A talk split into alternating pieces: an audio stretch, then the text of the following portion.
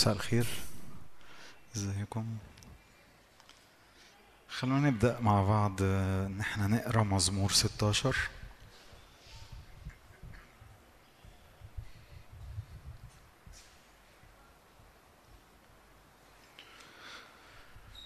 من عدد واحد.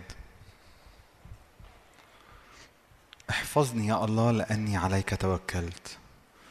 قلت للرب أنت سيدي خيري لا شيء غيرك. القديسون الذين في الأرض والأفاضل كل مسرتي بهم. تكثر أوجاعهم الذين أسرعوا وراء آخر.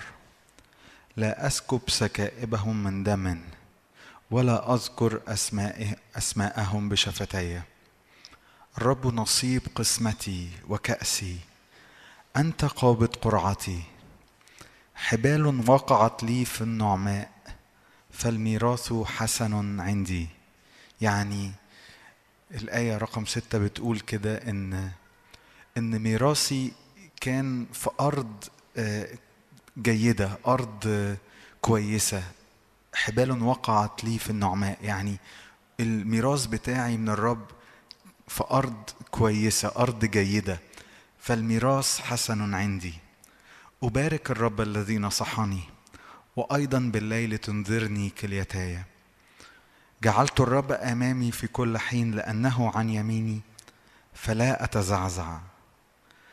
جعلت الرب أمامي في كل حين لأنه عن يميني فلا أتزعزع. لذلك فرح قلبي وابتهجت روحي. جسدي أيضا يسكن مطمئنا لأنك لم تترك نفسي في الهاوية. لن تدع تقيك يرى فسادا. والآية اللي نفسي ندخل بيها الاجتماع النهاردة. تعرفني سبيل الحياة أمامك شبع سرور في يمينك نعم إلى الأبد. وأنا في حضور الرب. طريق الحياة سبيل الحياة الرب يعرفنا. الرب يشرق بنوره علينا. فنعرف كل أمور الحياة.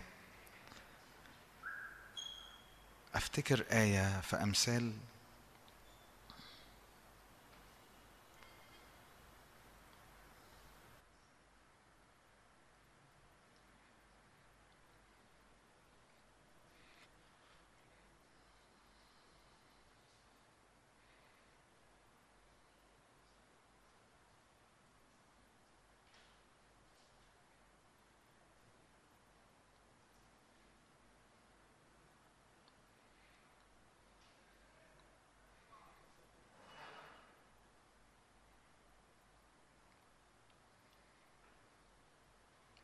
مش فاكر الشاهد لكن كانت بتقول كده إن اللي بيتكلوا على الرب بيفهموا كل شيء. إن طالبين الرب كانت كده طالبين الرب بيقدروا يفهموا كل شيء مش لأن هم علماء أو لأن روح الرب عارف كل شيء. فالرب يعرفنا سبيل الحياة الرب يأخذنا ويعرفنا يعلمنا طرق بيتك في قلوبهم. طوبى لإناس عزهم بك. طرق بيتك في قلوبهم. عابرين في وادي البكاء يصيرونه. ينبوعا. أيضا ببركات يغطون مورا يذهبون من قوة إلى قوة. يرون قدام الله في صهيون. نفسي ندخل وإحنا ضامنين الرب. نفسي ندخل وإحنا عارفين إن الرب يعرفنا سبيل الحياة. الرب يدينا سبيل. كل حاجة نقدر نفهمها. طالبوا الرب بيفهموا كل شيء لأن هم طالبوا الرب مش عشان حاجة فيهم لكن لأن الرب فيهم. أمين.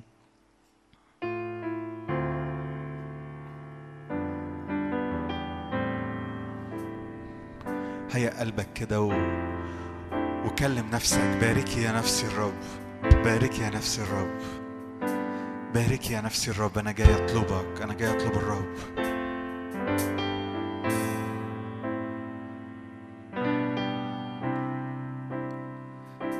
جاي أعبدك جاي أقدم ليك.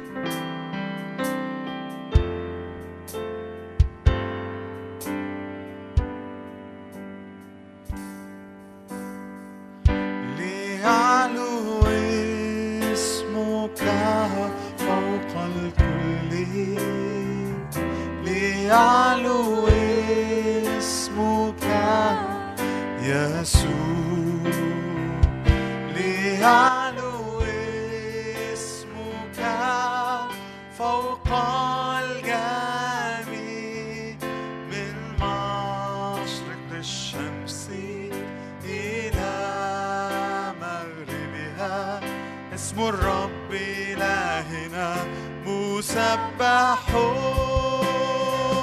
ليعلو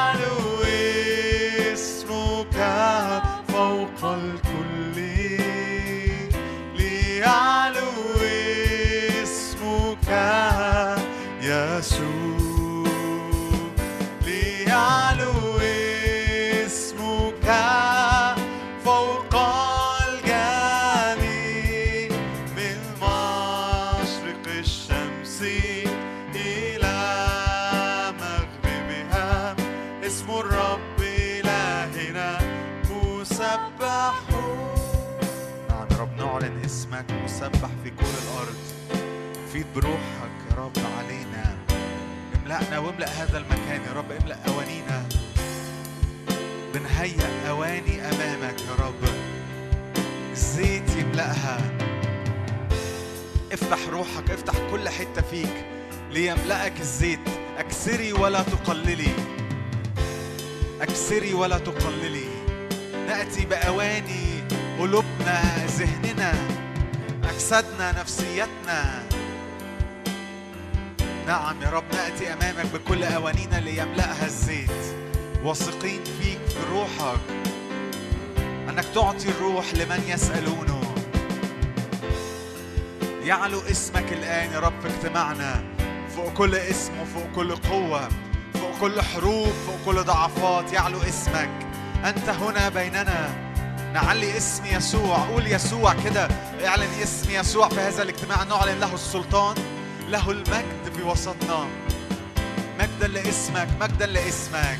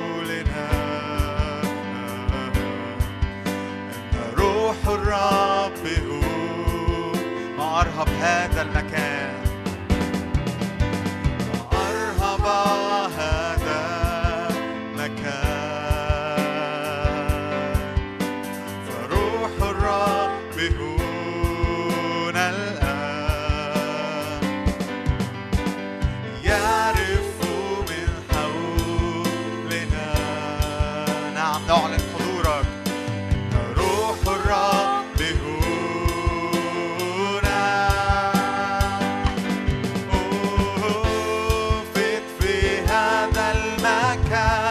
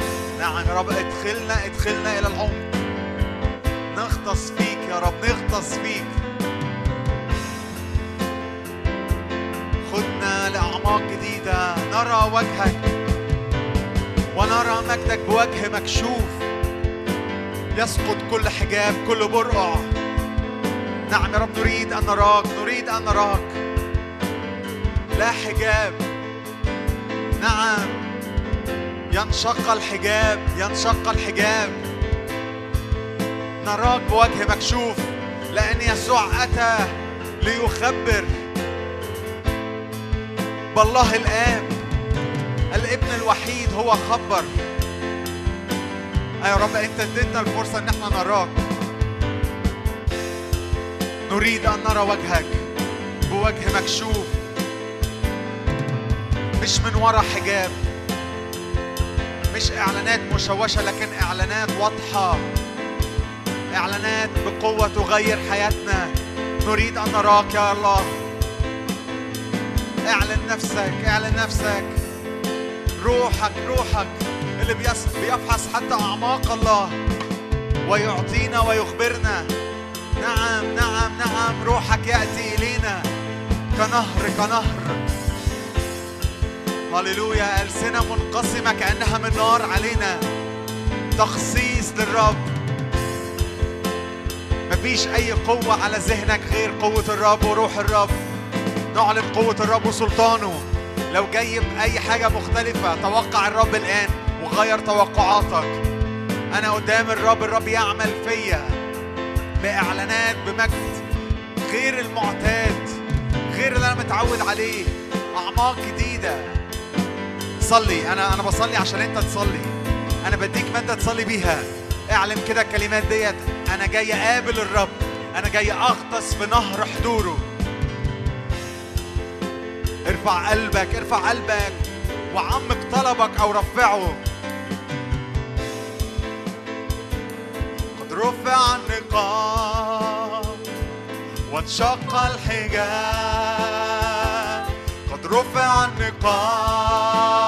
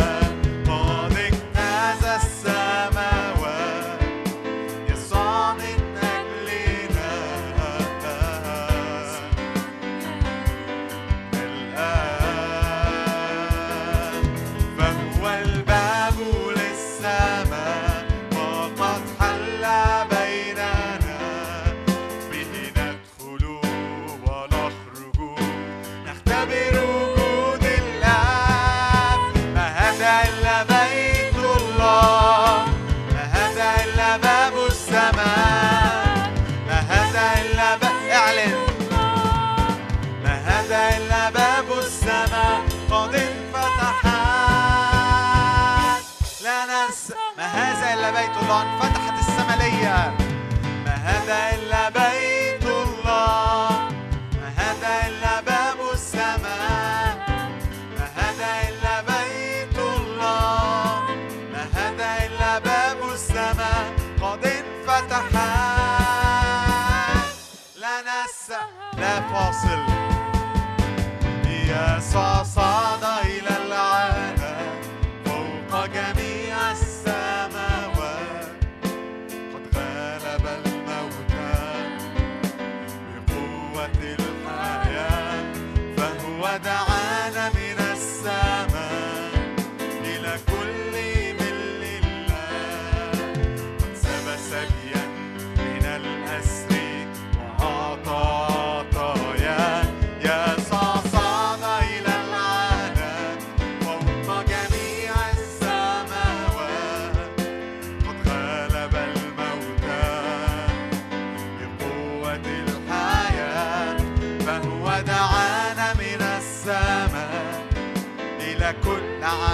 ملء المسيح قد سبى سبيا من الأسر.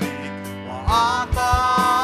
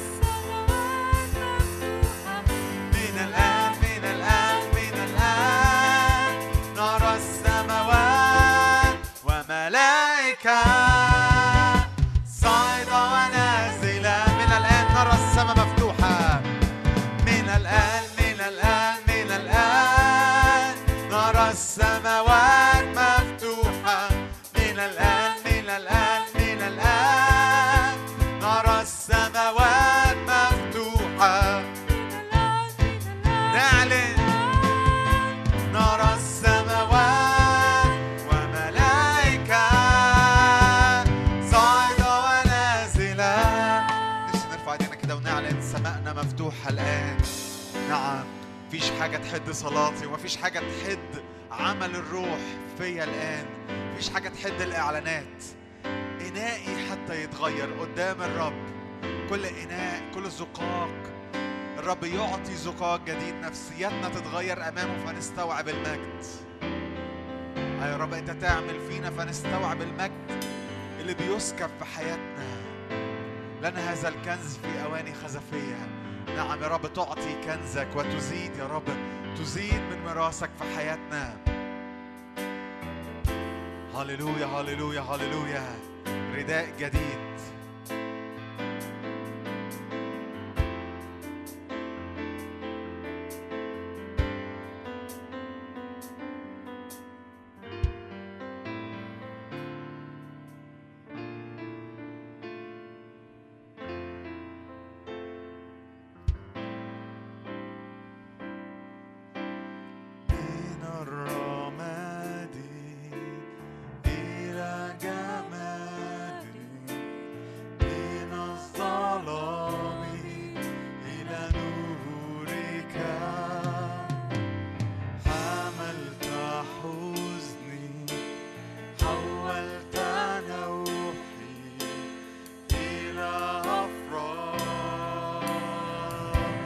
الرماد إلى جمال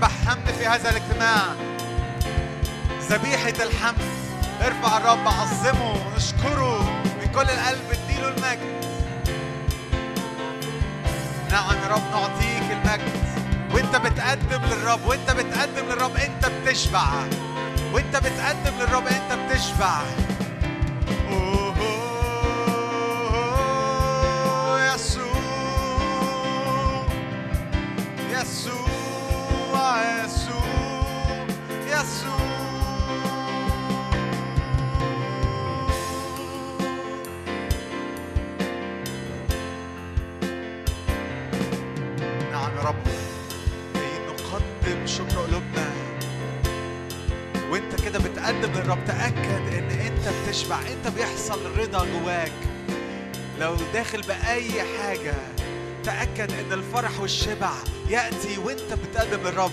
تلذذ بالرب فيعطيك سوء قلبك.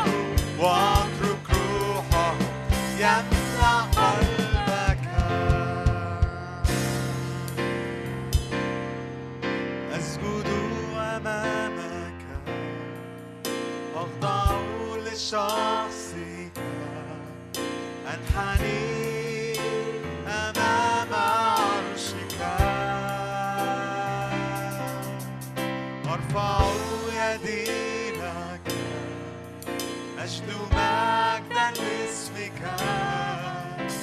أعبدك بالروح.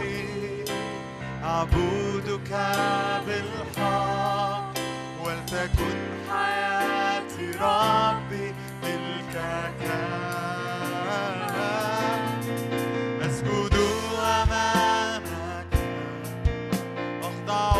شخصك أنحني أمام عرشك.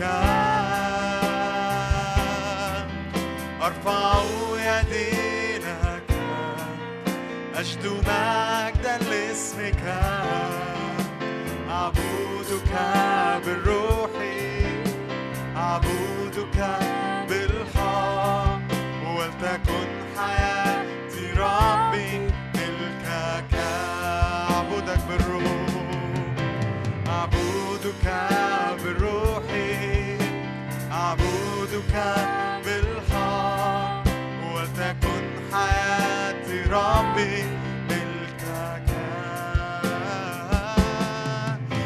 تكن حياتي ربي ملكك. نعم يا رب تقبل ذبائحنا الآن يا رب. لأن الذبائح لدى الله يا روح منسحقة. أرواحنا تتواضع أمامك يا رب. اقبل ذبائح أرواحنا.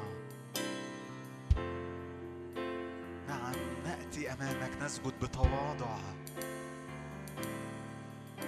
اقبل ذبائح يا رب ترفع الآن من كل حد هنا. لأننا نحبك نحبك. لأنك أحببتنا أولا. بنحبك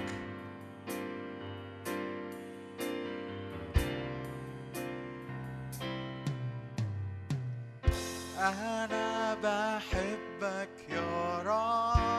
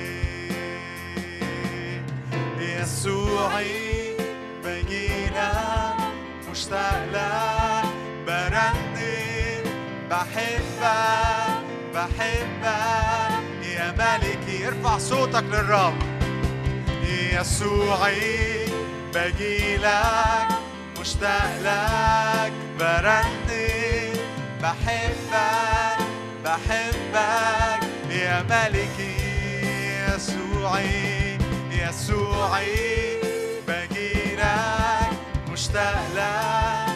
برنم بحبك بحبك. يا ملكي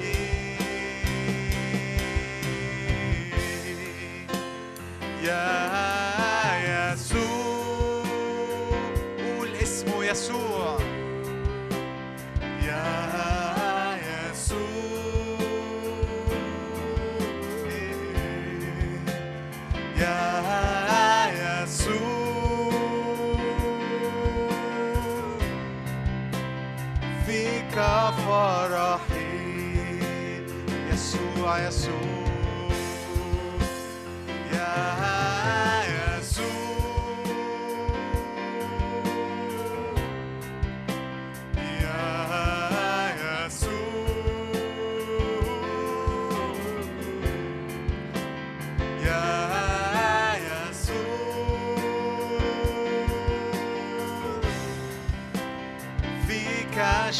bye.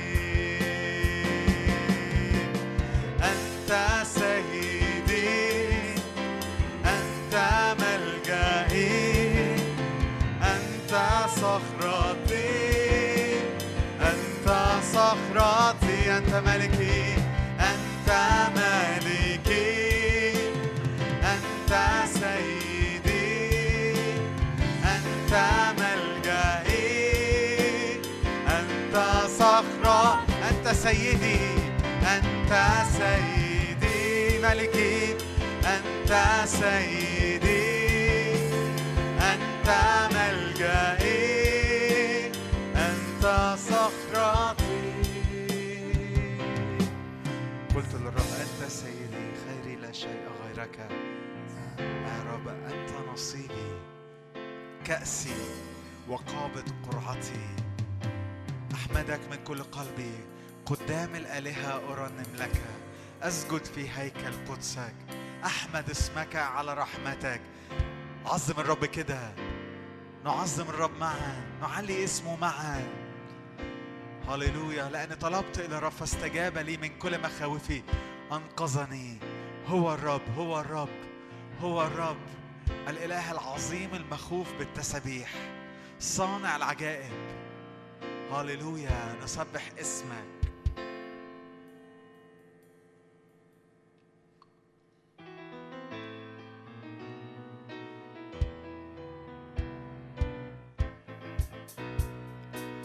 الرب عاضد كل الساقطين وهو يقوم كل المنحنين أعين الكل تترجى أنت تعطي طعما كل حين. الرب عاضد كل الساقطين وهو يقوم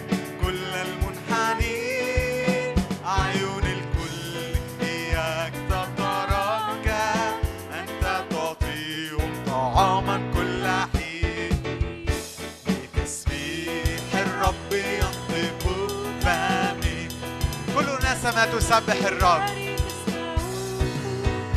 بتسبيح الرب ينطق فمي كل نسمة تبارك اسمه القدوس. أب حنان.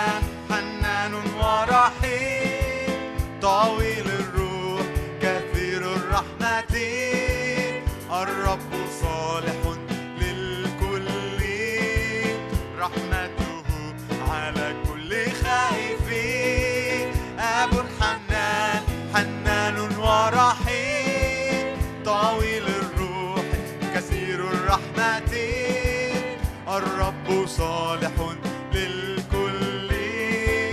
رحمته على كل خائف.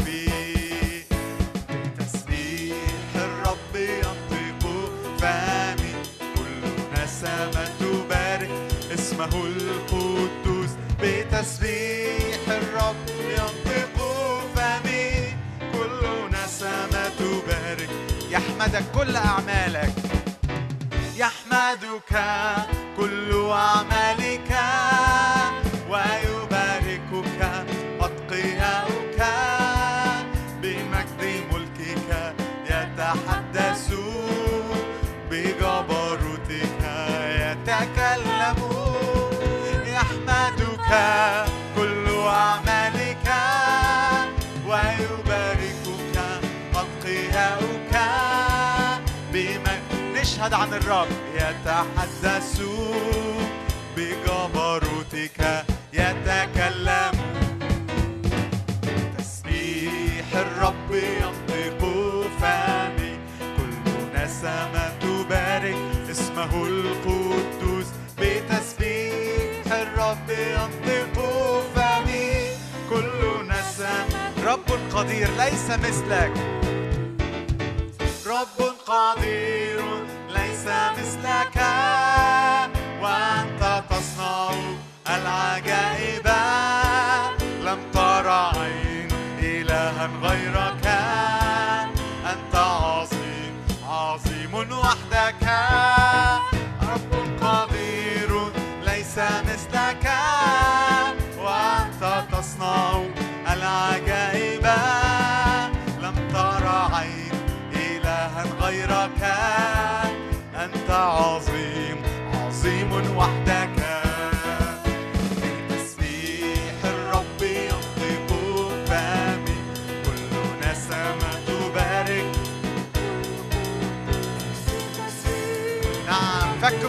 الرب. كل نسمة أخرجنا من الظلمات وظلال الماء وقطع كل كل قيودنا. قد قطع. هللويا اهتف بحرية مجد أولاد الله. الرب صالح هللويا الرب صالح إلى الأبد. لأنه لأنه أشبع نفسا مشتهية.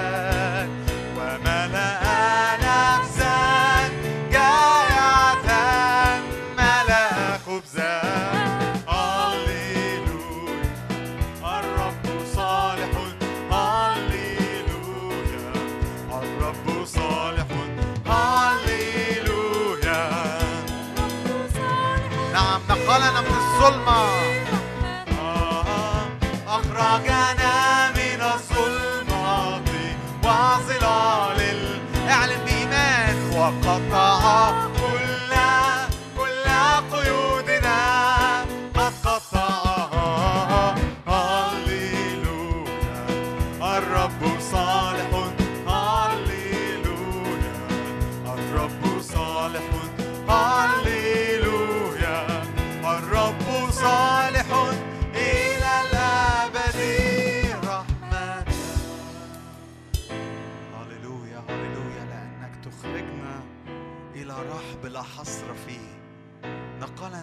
الظلمة لملكوت ابن محبته. هللويا.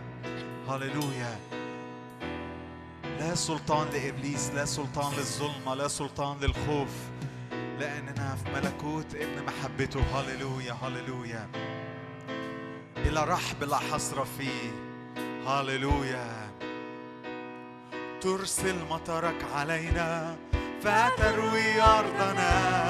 يدك تصنع عجائب فلن يخزى شعبك. ترسل مطرك علينا فتروي أرضنا.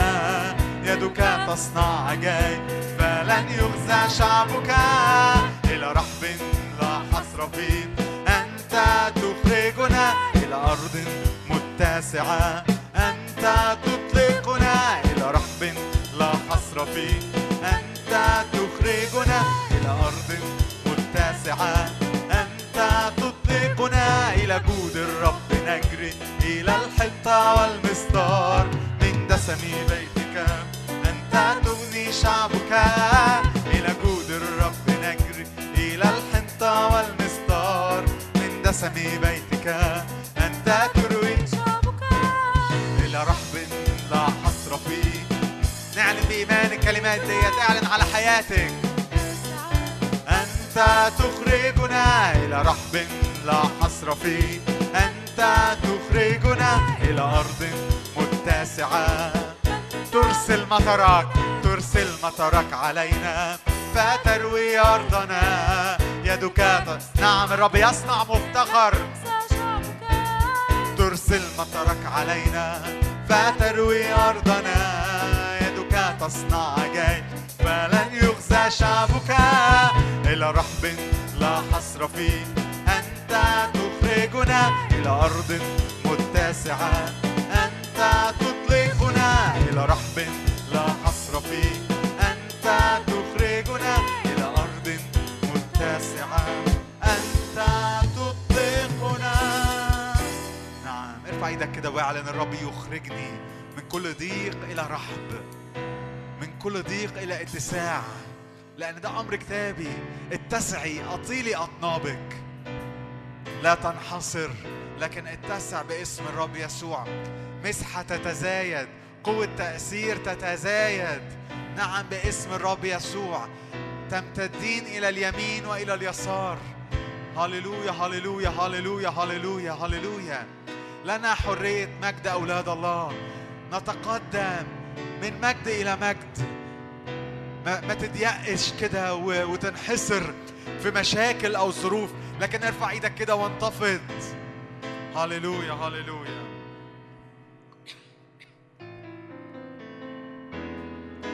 انتفضي من التراب وخذي مكانك. يا مفزية انفكي وعودي من سبيلي. انتفضي من التراب وخذي مكانك. يا مفزية انفكي وعودي من سبي. انتفضي انتفضي من التراب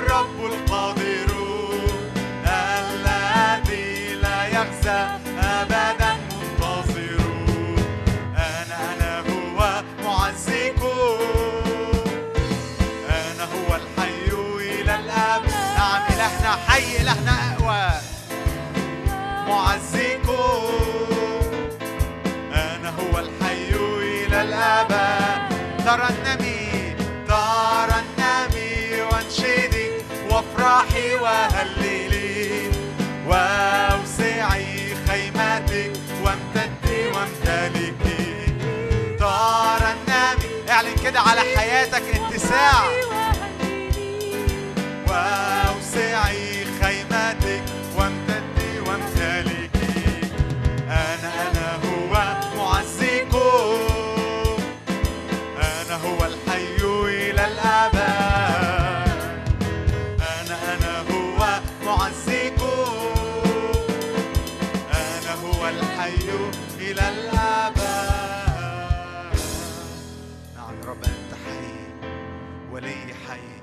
فلا أخزى.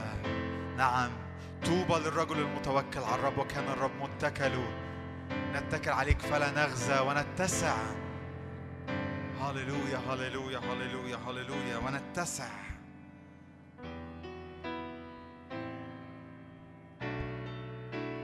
نعم نتسع إلى اليمين إلى اليسار. لا انحصار لا انحصار. هللويا.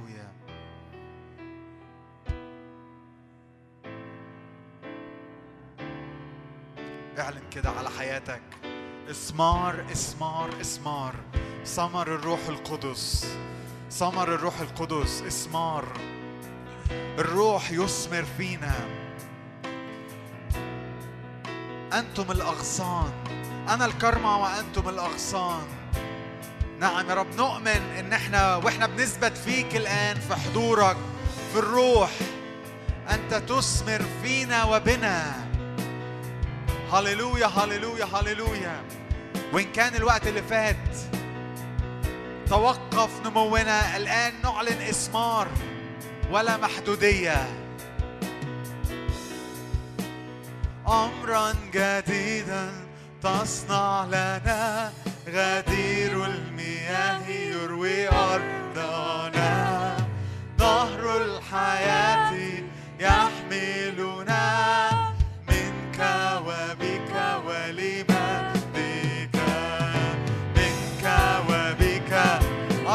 بمجدك. أشرق بمجدك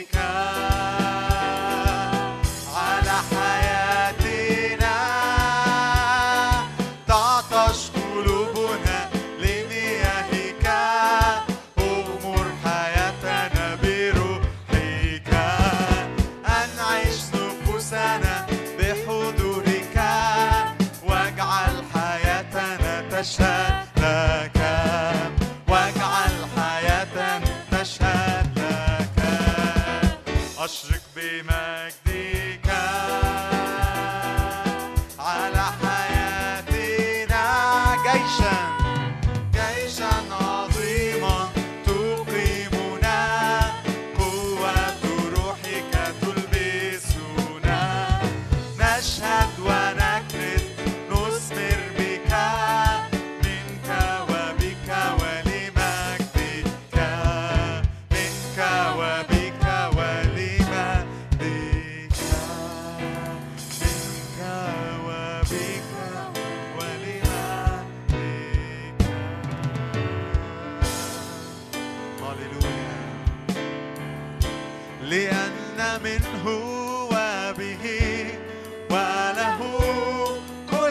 شيء. يسوع يسوع يسوع. لأن منه وبه وله كل شيء. يسوع يسوع. لأن منه وبه لأن منه نعطيه الكل. وله كل شيء. يسوع يسوع يسوع. فهو صورة الله غير المنظور بكر كل خليقة. صورة الله غير المنظور فيه خلق كله. صورة الله غير المنظور بكر كل خليقة. صورة الله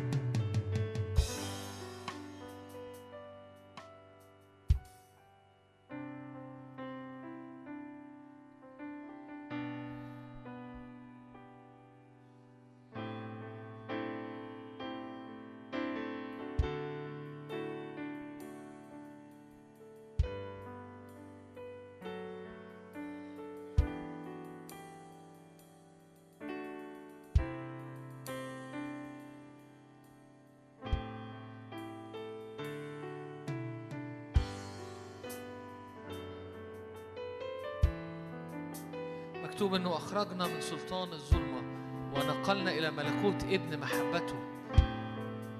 يا رب نشكرك لأنه أخرجت الشعب من أرض مصر مش عشان يعيش يلف وتايه في البرية لكن عشان يدخل الأرض ويمتلك الراحة ويمتلك كنعان.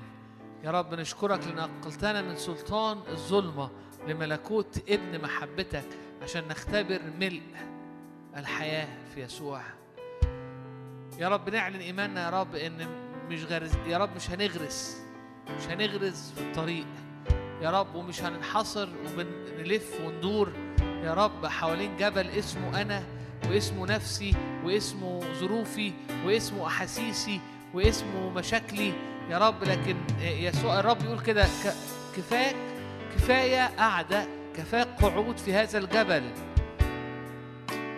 تحرك اخرج. اصعد. تملك اللي الرب دفعه لإيدك. يا رب نباركك لأنه يا رب أنت ما دعيتناش يا رب لغرز. يا رب عشان نغرز في البرية. لك يا رب عشان نمتلك يا رب الموعد. يا رب عشان نحيا في ملء حياة يسوع. هللويا. يا رب كل شخص فينا يا رب خرج من مصر. يا رب يخرج يا رب آه، آه، آه، ويتحرك يا رب ليمتلك يا رب أرض ميراثه. كل سبط كان ليه أرض كل سبط كان ليه ميراث. ورب خرجك من سلطان الظلمة عشان يملكك يسوع ميراثك. هللويا. يا رب أعلن إيماني كده يا رب إنه مفيش يا رب ان كل واحد هنا يا رب أي حد واقع أي حد قاعد أي حد غارز يا رب أي حد آه، آه، آه، رجله تقلت يا رب من وسخ الطريق تيجي تغسل أقدام النهارده يا رب. تعالى يا رب مش مش النهارده دلوقتي مش في الوعظة دلوقتي. تغسل أرجلنا يا رب عشان نبقى فريش تدهن بزيت رجلي عشان أتحرك بسهولة وراك. يا رب أخرج خرجت من مصر يا رب عشان أعيش في ملء كنعان في كنعان في أرض تفيض لبن وعسل. في ملء يسوع هللويا. لا برية أو ما فيش سكنة أو قعدة أو أو أو, أو إطالة في البرية. ما أنا مش عايش في البرية. أنا خرجت من مصر عشان أمتلك أرض موعد. هللويا. يا رب النهاردة ادينا روح مختلفة ككالب وكيشوع يا رب لنمتلك ميراثنا. هللويا. يا رب آه، كل يا رب نفس مقصورة. كل نفس مقصورة يا رب عينيها مش شايفة غير آه، آه، اللي, بتش... اللي, اللي, اللي العيان شايفه غير اللي دماغها بيقوله لها غير اللي مشاعرها بت... بتشدها ليه غير اللي اتعودت عليه بنشكرك. لانك نقلتنا من سلطان الظلمة اللي هو فيه حتى ال- اللي ضلمة اللي فيه حتى تعوداتنا البشرية إلى ملكوت ابن محبتك. إلى ملكوت البر والفرح والقداسة والقوة.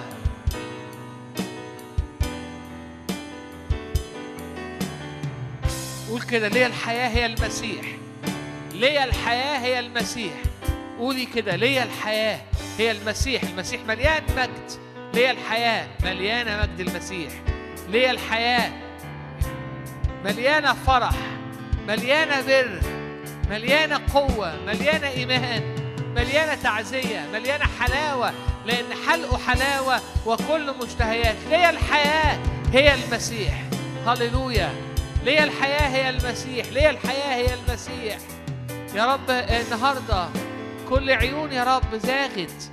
يا رب النهارده نعمل ريفوكس يا رب نعيد يا رب تركيزنا. نعيد عينينا يا رب عليك. أنت يا رب أنت وليس غيرك يا رب وتكثر أوجاعهم الذين أسرعوا وراء آخر وراء أمور تانية.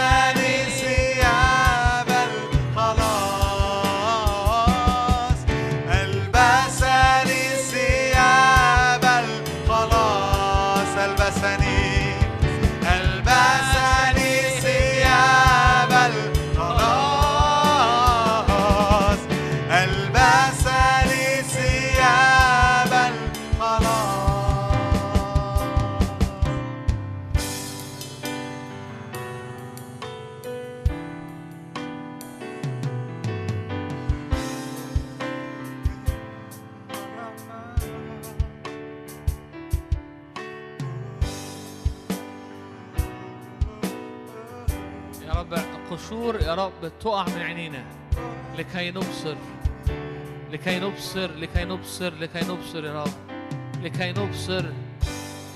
يا رب وقع القشور من عينيا. يا رب عشان أي حياة يا رب متمركزة حوالين أحاسيسي وحوالين تعودي وحوالين يا رب نفسي. يا رب وقع القشور. يا رب قال له كده أشير عليك إنك تكحل عينيك بكحل من عندي. هديك كحل تكحل بيه عينيك لترى لترى. يقول يا رب تعالى. كحل عينيا النهارده في الاجتماع. لأرى لأرى لأرى يا رب إن إن الحياة اللي فيها آه، مركزية أنا المركز. حياة أنا فيها بئيس وفقير وعريان. لكن لما بكون يا رب عيني مثبتة وقلبي يا رب مربوط فيك يا رب والحياة يا رب آه، ساكن في ستر القدير. هناك يا رب في شبع هناك يا رب هناك. أمر يا رب البركة هناك. اغصانها دايما خضراء هناك. ثمرها لا ينقطع تعطي ثمرها في اوانه هناك هناك في المكان اللي رب فيه المركز. هللويا يا رب باركك ايا كان اللي جيت منه. مش مهم أنا المهم أنا رايح فين؟ أنا رايح لمر- لمركزية يسوع أنا رايح الحته اللي قلبي فيها يعشق في يسوع. أنا رايح حتة اللي اللي اللي, اللي, اللي, اللي يا رب فيها أنت أنت أنت. عارفين الآية؟ ولم يروا إلى يسوع. يعني في حتة كده مش شايفة غيرك. مش شايفة يا رب غيرك. أنا مش شايف غيرك. أنا مش عايز غيرك. أنا بتعلم من أول وجديد أشوف إزاي وأسمع إزاي وأقيم إزاي وأعيش إزاي. لأن الأشياء الأولى والأشياء القديمة قد مضت. الكل قد صار جديدا. دربني في حقك عيشني بالروح. يا رب عشان أحيا في ثمر الروح وفي ملء الروح وفي مجد الروح الحياة تبقى مختلفة. في اسم يسوع لا نضارب الهواء يا رب إحنا لا نضارب الهواء لكن كل الذين لمسوك حياتهم اتغيرت.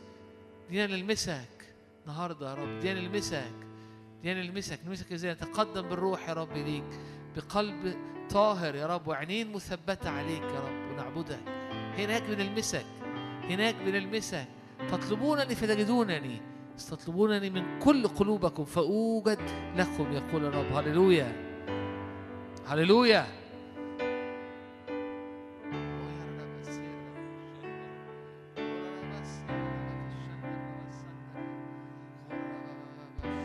ربط تنقطع ربط بتنقطع ربط بترق ربط بتنقطع. طرق في التفكير ربط في التفكير سلاسل فكرة بتجيب فكرة بتجيب فكرة بتجيب فكرة. ودي طريقة دماغك كده. تبتدي بفكرة تجيب فكرة تجيب فكرة تجيب تلاقي نفسك رحت حتة تانية خالص. ربط تنقطع سلاسل تنقطع. يبقى عندك السلطان إنك بسرعة تعرف تلاقي تتتبع تتتبع الحلقة الأولى. وتقول بس ستوب حول عيني حول أفكاري عليك. جعلت الرب أمامي. لأنه عن يميني فلا تزعزع.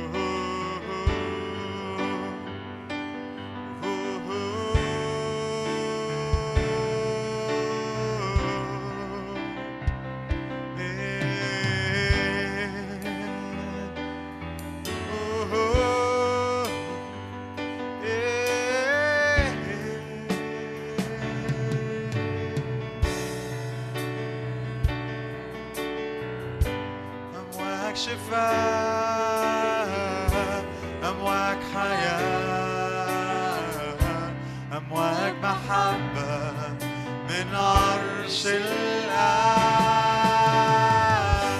أمواج شفاء أمواج حياة أمواج محبة من عرش الآب شفاء أمواج حياة أمواج محبة من عرش الماء أمواج شفاء.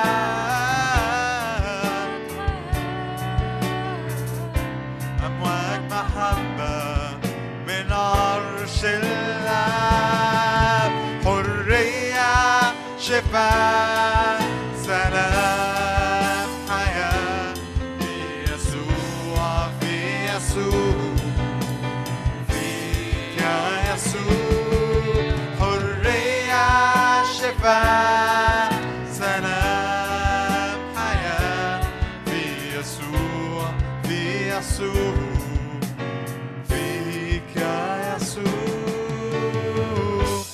أمواج شفاء أمواج حياة أمواج محبة من عرش الآب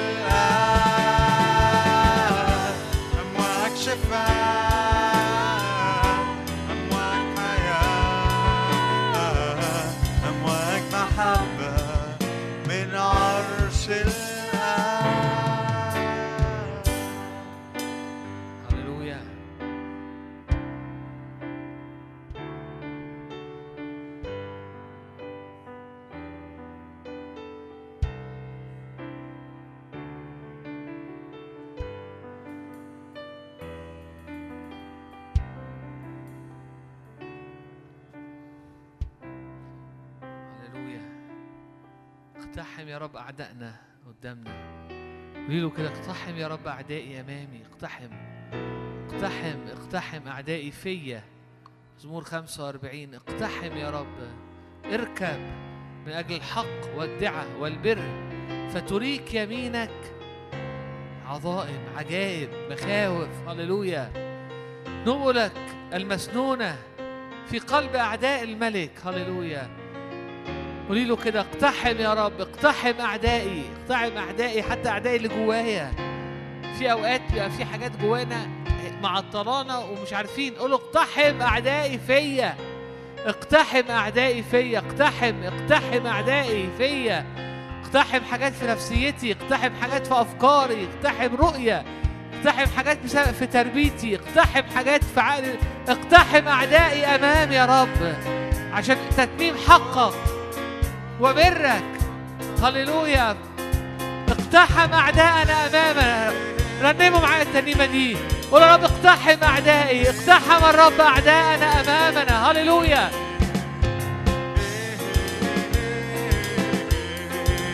قد أعطى صوته العلي تجت الأرض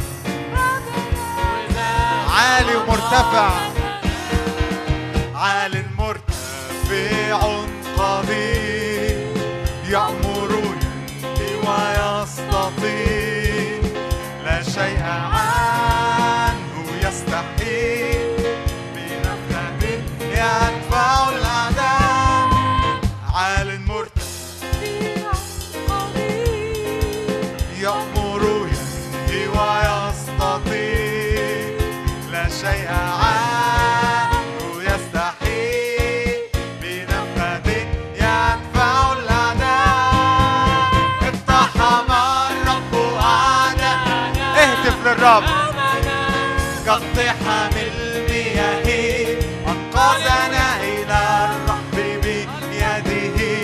أخرجنا زاد عظمتنا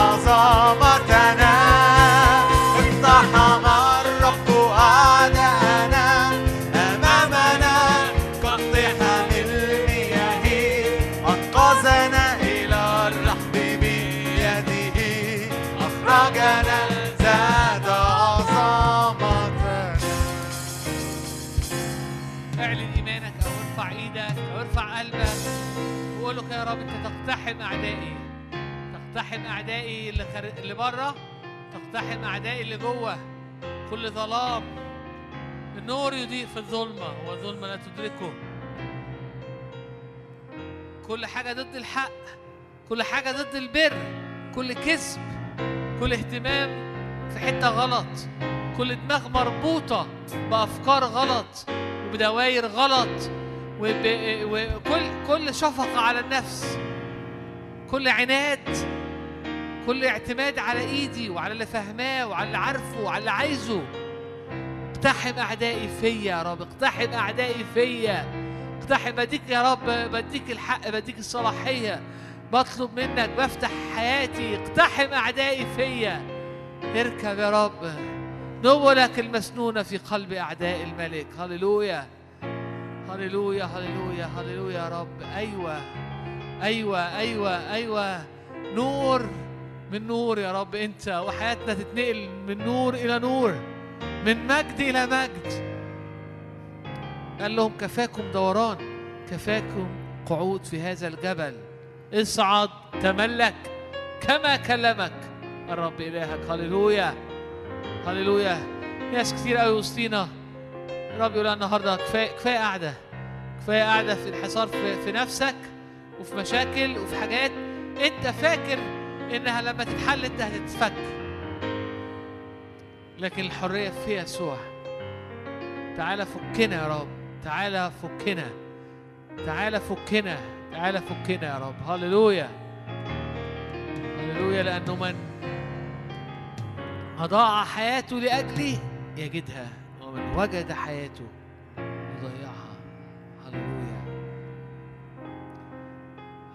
هللويا. اختم على اختم على اللي صلينا بيه أو اختم على على اللي حصل في الاجتماع كده. يعني حط كأنك بترسم حدود جديدة. قول خ...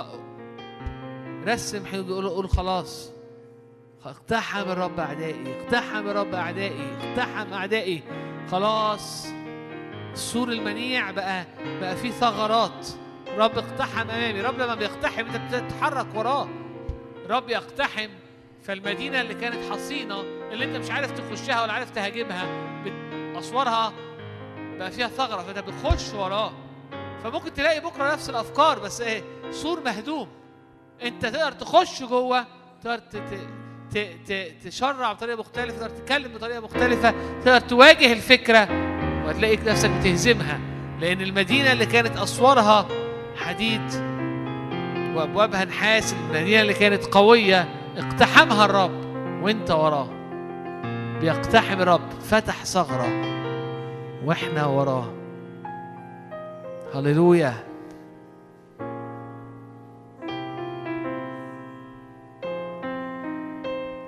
هللويا. مكتوب كده طوباك يا شعب مكتوب منصور بالرب ترسى عونك سيف عظمتك تذلل لك أعدائك. أنت تطأ مرتفعاتهم هللويا. يتذلل لنا أعدائنا.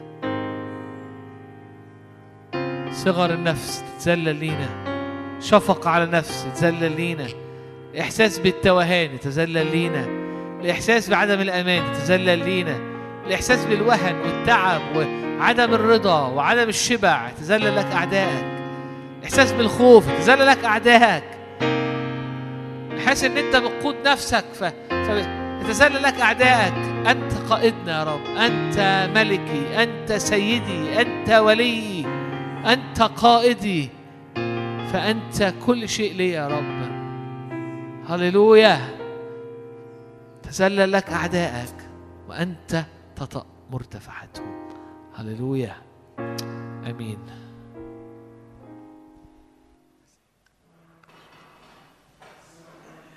مساء الخير. إيه الأخبار؟ طيب قبل قبل ما أبتدي آه، مش عارف خدتوا بالكم أنتوا داخلين ولا لأ في مكتبة ورا في كتب كتيرة ورا غير الكتب المفروشة ورا في صناديق مليانة كتب. آه، الكتب دي أنا فرقت في حياتي. دي كتبي. يعني الشخصية كتبنا الشخصية في البيت. فأنا جبتها هنا عشان قلت يعني دي هتبقى الاستعارة دي مش للبيع. انت بتستعيرها بتقرا وترجعها. أنا فرقت في حياتي. كتاب بيقول إيه؟ إنه إنه إنه إنه طوبى للجياع والعطاش. علامة الجوع إيه؟ إنك بتقعد قدام الرب تاخد كتاب تقراه بتخش تصلي تسمع اجتماع بتقعد قدام الكلمة. فلو طب أنا مش جعان. لو أنت مش جعان خد كتاب وابتدي كل. هتلاقي شهيتك اتحركت وجعت. آه، إبراهيم أنت ما تجيب لنا كتابين كده هو بس تقول لنا أو ثلاث كتب تجاري تجاري الناس يعني. بص أنا يعني هن هنوريك كل مرة هن هن هن هن هنوريك كتابين ثلاثة عشان إيه يعني؟ إيه الكتب؟ اتفضل. الكتب؟ مساء الخير. يمكن أه، أنا بس حابب قبل ما قبل ما أتكلم على الكتب كنت بقرأ حاجة الصبح وأنا جاي أه، إن هي مقولة مش دينية يعني بيقول إن أنت لو عايز تعمل عادة تستغرق 21 يوم. لو عايز تعمل نمط حياة اعمل حاجة لمدة 3 شهور. بمعنى يعني لو أنت مثلا عايز تعمل دايت يعني أو مش عايز تفطر اقعد 3 أسابيع ما تفطرش. دي هتبقى عادة. لو قعدت ثلاث شهور ما تفطرش هيبقى نمط حياة. خلاص مش هتعرف تفطر بعد كده. وبالتالي اللي كان بيتكلم عليه شادي إن إحنا لو أنت عايز فعلا تعمل عادة وأنت حاسس إن أنت ما انتش يعني ما أنتش بتحب القراية ما أنتش بتحب الكتب ما حد يعني مش كتير اللي بيحبوا القراية ده اللي اكتشفته. أنا من واحد من الناس ما كنتش بحب القراية خالص. لكن لما بدأت أقرأ كل شهر كتاب لما جينا الشهر ده وإحنا في المدرسة جون قال مش هن... النهارده الشهر ده الشهر ده فيه أجازة من الكتب قلنا إيه اللي... أنا واحد من الناس قلت إيه إيه الاستهتار ده؟ إزاي ما فيش شهر ما فيش كتاب الشهر ده إزاي؟ وبعت له قال لي اقرأ من الكتب القديمة اللي إحنا كنا منزلينها. فبقت خلاص بقت عادة عندي إن إحنا نبدأ إن أنا بقيت أقرأ كل شهر كتاب وكتابين. الكتب اللي ورا يمكن هي مكتبة شادي مكتبة ثرية جدا فيها كتب روحية فيها كتب آه، دراسية فيها كتب عن التربية فيها كتب بالانجلش لو حد بيحب يقرأ حاجة بالانجلش فيها حتى فيها ال ال ال الإنجيل في كتب مقدسة كتيرة ورا لو حد حابب ياخد حد حتى ويدي له حاجة. آه، يمكن شادي قال لي نحب نشارك. يعني مثلا في حاجة كمان كتب صغيرة. يعني اللي هو مش حابب يقرأ حاجة كبيرة ممكن يبدأ بحاجة صغيرة. آم، يمكن عشان أنا كنت شغال في ال sales وكده فكان لازم في حاجة اسمها target أي حاجة من غير target ما بتتحققش. حتى في الخدمة. كان كنت قعدت مع حد زميلي بيقول لي لما كانوا بينزلوهم آه، إرساليات بكتب كانوا بينزلوا كل يوم معاه خمس أناجيل. يقولوا لازم تدي الخمس أناجيل دول لخمس أشخاص في الشارع.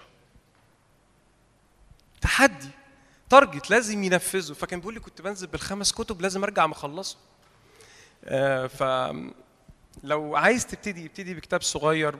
20 30 صفحة وحط له target أنا هخلص الكتاب ده في أسبوع. لأن أنا لو قلت هقرأ الكتاب ده هحطه جنبي مش هخلصه. لو خدت كتاب say 100 صفحة هقراه على شهر هقسم ال 100 على 30 هلاقي كل يوم ثلاث صفحات. الموضوع صغير. بنعمل breakdown كده لل لل target علشان يبقى صغير. هقول لكم كده كام اسم. في كتب جميلة جدا ورا. في مثلا كتب كتاب لابونا متى المسكين بيتكلم عن الخليقة الجديدة. كتاب رائع. ابونا متى المسكين من الناس اللي بياخد مواضيع معينة ويبدأ يفتت فيها حتة حتة. كتاب عن بولس الرسول. أنا بحب قوي بولس الرسول وقريت عنه كتب كتيرة يعني. كمان في حاجة في قراية الكتب. وأنت بتبص على المكتبة أو أنت وأنت رايح للكتب هتلاقي شخصيتك راحت للحاجة اللي أنت بتحبها. اللي بيحب الدراسة هيلاقي نفسه رايح على السكشن بتاع الكتب الدراسية. الموضوع ده بيفرق كتير بيفرق انت حتى توجهك بعد كده عايز إيه. يعني انت حابب لو ربنا حتى دخلك في خدمة بعد كده بتبان. انت حابب انت عايز تعمل إيه؟ بيبان من الكتب. كنت لسه بقرأ كتاب لديريك برنس بيقول لك إن ربنا بيستخدم الشخصية.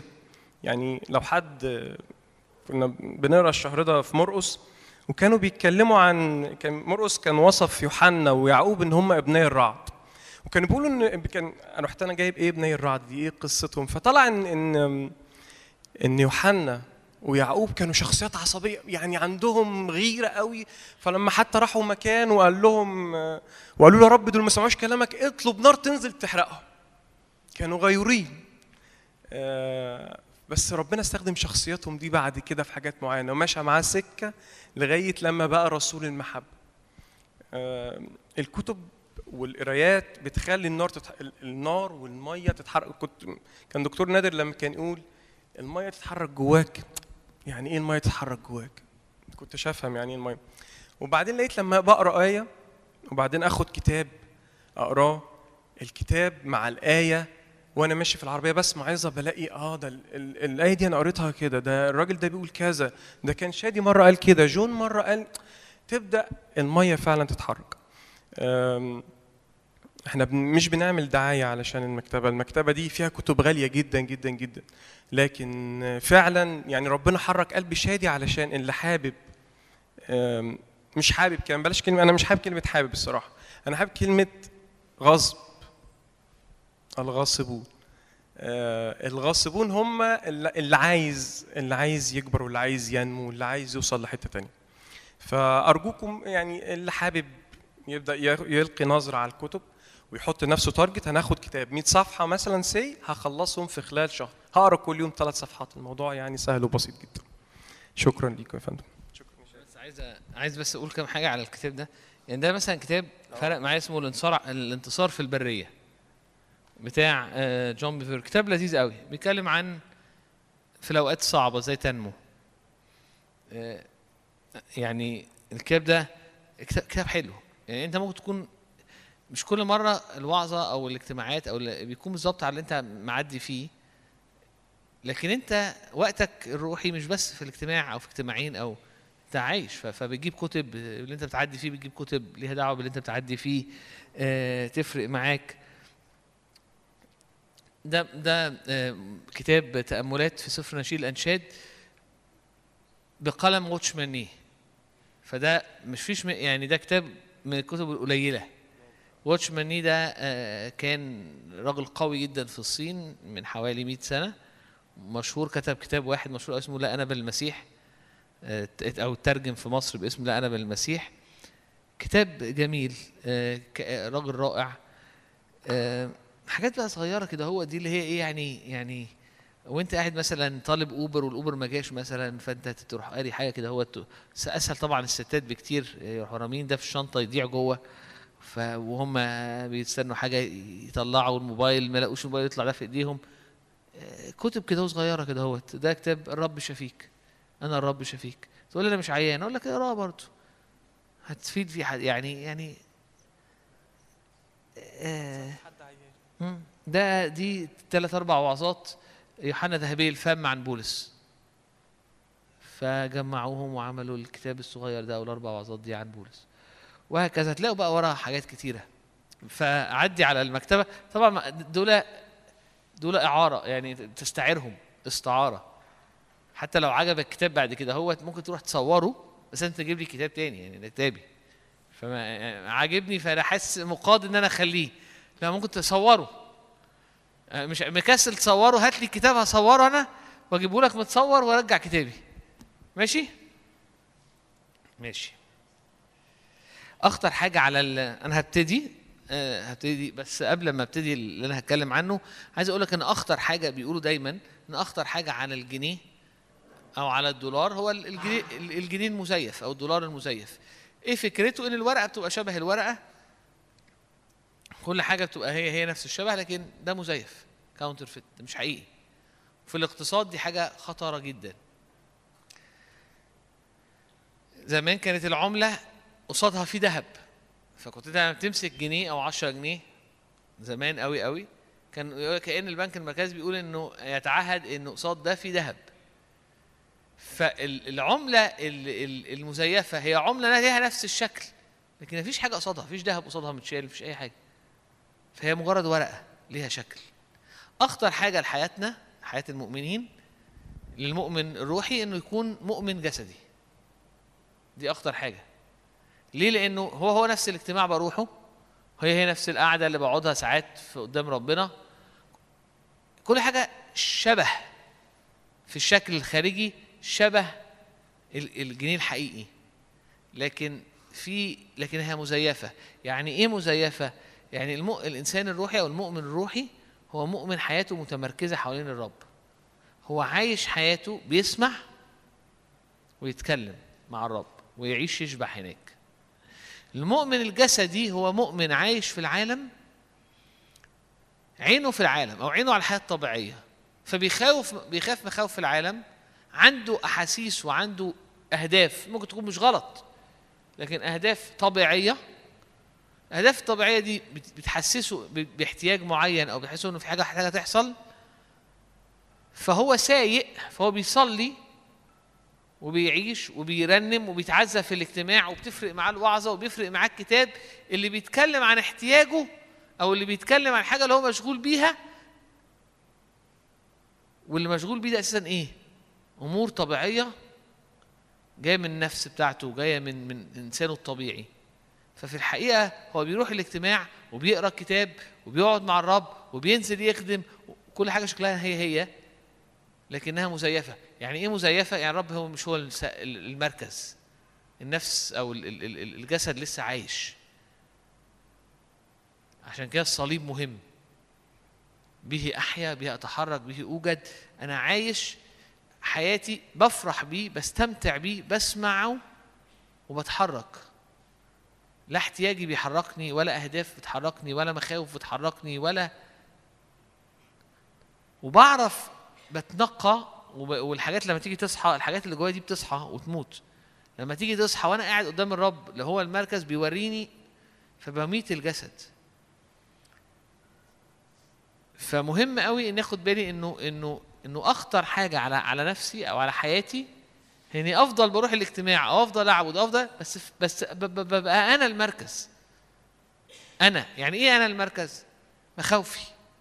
يعني لما تيجي تقول لي أنا مش قادر أص... أنا مش قادر أصلي للحاجة الفلانية أو مش قادر أسبح عشان بصلي عشان خي الاحتياج الفلاني. يبقى أنت بقيت انحصرت في الاحتياج. يبقى هنا في حاجة ابتدت تطلع جسدية. فضلت ماشي في السكة دي. هي الدنيا كأنها مزيفة هي الدنيا كأنها كأنها حاجة روحية في نشاط روحي لكن من غير قوة. ليه؟ لأن المركزية مش ليسوع فأنت مش هتعرف تستقبل.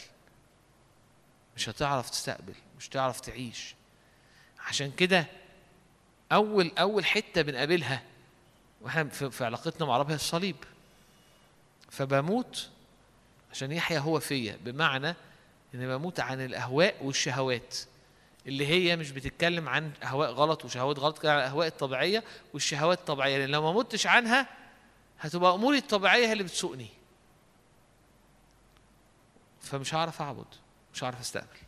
دي كانت يعني بس حاجة كانت جوايا كده أبتدي بيها لأن ناس كتيرة بتوع إيه، عطلانة. أنا ليه دعوة بالصلاة صلاه ناس كتيرة غرزة في البرية وعطلانة.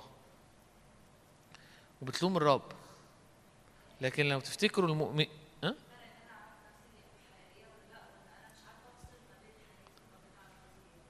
ال... ال... ال... ال... الشعب كان في البرية فكانت الدنيا بره مش فريش الدنيا بره صعبة. لكن ما عرفش يمتلك. ما عرفش يمتلك عشان الدنيا صعبة بره لا ما قدرش يمتلك لأن هو من جوه عاش متأثر باللي بره. كالب ويشوع كانوا بيقعدوا كتير قدام الرب أو أو تعرف ده منين؟ اعرف ده من يشوع. يشوع كان بيتحرك ناحية حضور الرب من غير حاجة يعني حضور الرب يبقى فارق. خرج وموسى مشي ويروح يقعد عند الخيمة اللي كان فيها حضور الرب. مع إن هناك مفيش أي حاجة شخصية يقدر ياخدها. القعدة في حضور الرب كتير القعدة قدام الكتاب عشان الكتاب نفسه القعدة قدام الرب عشان الرب نفسه من غير أي حاجة تانية بتنقي فبلاقي نفسي حقيقي. لو ده ده ده, ده رد السؤال. لما بقعد لما باجي الاجتماع أو بقعد قدام الرب عشان الرب. بس full stop تقول لي يعني أقول لك يعني يعني يشوع كان مساعد موسى. فمفروض لما موسى يستقبل من الرب إعلان كان ممنوع يشوع يخش موسى بس ده دخل. ويخرج يروح يقوله للشعب ويتجمهر حواليه الملايين مين يقف جنبه؟ لأن في اللحظة دي الرب بيكمل دعوتي. وأنا لازم أقف في مكاني وعشان آخد حتتي. هو ما كانش في الحتة دي خالص. هو كان يجري يقول الكتاب يجري يروح عشان يقعد في. يخش بقى الخيمة اللي ينفع دلوقتي يخشها. عشان بيبقى في بواقي الحضور يعني أو أو إنجاز التعبير يشم. عارف لما واحد شخص يبقى موجود وحاطط ريحة و... ويمشي ف... أو تخش أسانسير بعد حد تحس في ريحة لسه. عايز ده. ليه؟ هو مش فارق معاه حاجة غير الرب.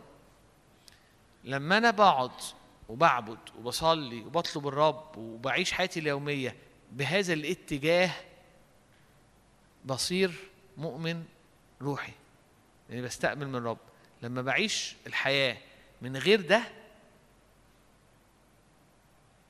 بتصير. مشاغلي وهمومي هي اللي بتشكل حياتي هي اللي بتشكل استقبالي. فأنت بتنبسط في الاجتماع. لما يتكلم عن الحاجة اللي أنت فارقة معاك. وانت بتتعزى. لما الرب بيبقى في آية بتربطها انت بأن الرب هيحقق الوعد. وفول ستوب فبتصير الحياة النحاسية اللي كانت لبركتي تصير كأن صنم. ما يصير عطايا الرب. فاهمين قصدي إيه؟ فبصير شخص مش روحي. المهم يعني ده حاجة بي يعني حتة كده صغيرة بس اتشغلت بيها. خلينا نخش في الموضوع. إحنا هنبتدي سلسلة عن يوسف. يوسف غصن شجرة مثمرة. يوسف المرة اللي فاتت آه، عملنا زي كده إيه يعني مرة يعني وعظة عامة. اتكلمت على حاجات كتير قوي في يوسف. النهارده هاخدك على أول أول أول آه، أول محطة. ممكن نسمي ال- ال- الخدمة آه، ال- القميص أو الرداء. خدمة النهارده هتكلم عن القميص يوسف أو القميص. يقول كتاب في تكوين آه، 37 وسكن يعقوب أرض غربة أبيه في أرض كنعان. هذه مواليد يعقوب. يوسف اذ كان ابن 17 سنة. كان يرعى غنم إخوته كان يرعى مع إخوته الغنم وهو غلام عند بني بلها وبني زلفة امرأتي أبيه وأتى يوسف بنميمتهم الرديئة إلى أبيهم. أما إسرائيل فأحب يوسف أكثر من سائر بنيه لأنه ابن شيخوخته فصنع له قميصا ملونا. هنتكلم النهارده على القميص الملون. ما نبتدي نتكلم على القميص الملون عشان الناس ما جاتش المرة اللي فاتت. يقول لك سكن يعقوب. يعقوب ده اسمه العادي. أرض غربة أبيه. هو عايش في الحتة الصح. يعقوب اسمه اتغير من يعقوب لإسرائيل. إسرائيل معناها يعقوب يعني بيتعقب. إسرائيل يعني أمير مع الله. يقول لك كده إن بعد ما لف وراح حتت كتيرة وكان في شكيم وحصلت المشكلة بتاعه دينا إيه مشكلة دينا؟ اقرا تكوين 24 والدنيا كانت ملخبطة. في الآخر راح سكن في أرض غربة أبيه. ومواليد آه، يعقوب كان يوسف كان كذا واحد. بس هنا يقول لك إيه؟ كان يوسف ابن آه، 17 سنة. وكان بيرعى غنم آه، أو كان يرعى مع اخوته الغنم آه، وهو غلام. الآيات دي في الأصل بتقول إن هو كان هو كان ال- ال- ال- الشيف هو كان آه، هو كان ال- الناظر على الغنم. يعني هو كان بيرعى كناظرا فوق إخواته أو بني بلها وبني زلفة عند أبيه. وعشان كده كان بيرجع دايما يدي لأبوه تقرير صح عن أمور رديئة كانت حاصلة سواء في الشغل أو مخططات معينة اللي هي دعوه بالغنم. فهو كان مليان بر. وهم التانيين كانوا مليانين أمور صعبة اتكلمنا عليها شوية المرة اللي فاتت.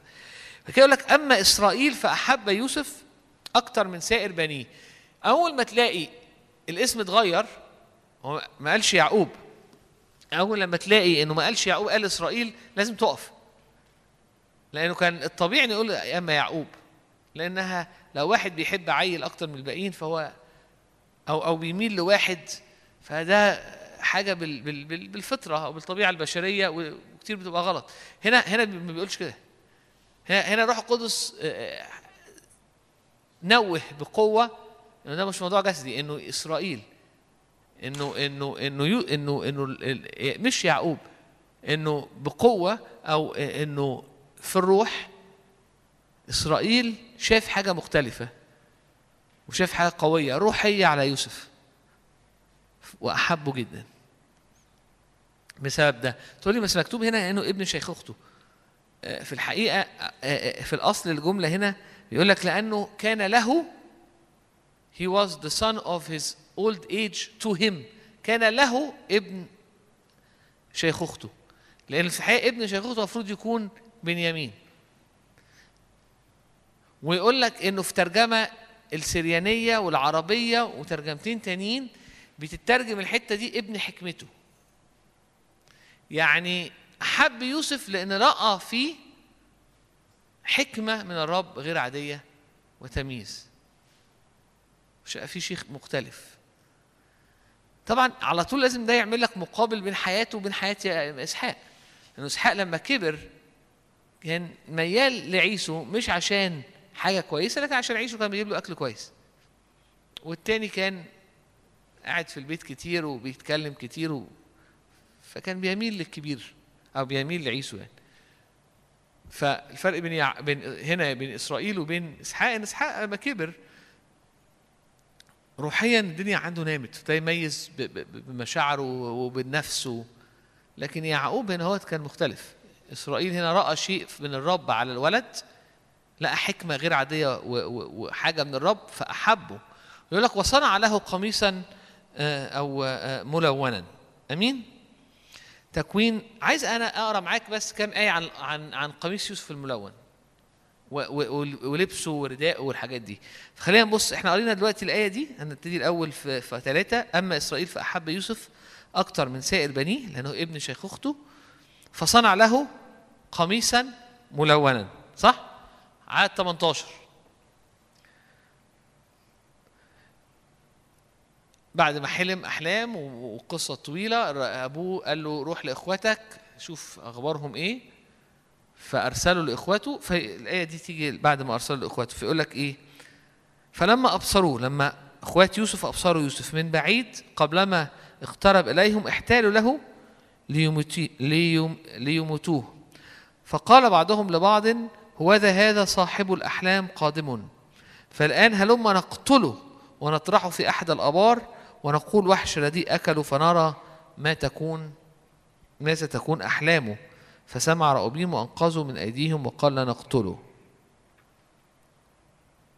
عدد 23 فكان لما جاء يوسف إلى اخوته إنهم خلعوا عن يوسف قميصه. القميص الملون الذي عليه. وأخذوه وطرحوه وطرحوه في البئر. وأما البئر فكانت فارغه ليس فيها ماء. وبعد كده قعدوا ياكلوا. وبعد كده باعوه. فيقول لك على 28 اجتاز رجال مديانين تجار سحبوا يوسف اصعدوه من البئر باعوا يوسف للإسماعيليين ب 20 من فضه فأتوا بيوسف إلى مصر. وبعدين يقول لك على تحت 30 فأخذوا قميص يوسف وذبحوا تيس من الماعز وغمسوا القميص في الدم أرسلوا القميص الملون أحضروه إلى أبيهم وقالوا وجدنا هذا حقق قميص ابنك هو أم لا؟ إحنا قرينا إيه؟ الأب بيلبس ابنه المحبوب اللي مليان حكمة ومليان آه، آه، بر من الرب بيلبسوا قميص ملون. الإخوات بيروه بينزعوا القميص عنه بيبيعوه عايزين يميتوه فيبيعوه بقى 20 من الفضة يقتلوا تيس يقدموه للأب ويغمسوا فيه القميص ويودوه الاب يقولوا له ده ابنك مات قميصه مليان دم. تكوين 41 عدد أو 39 الأول عدد سبعة.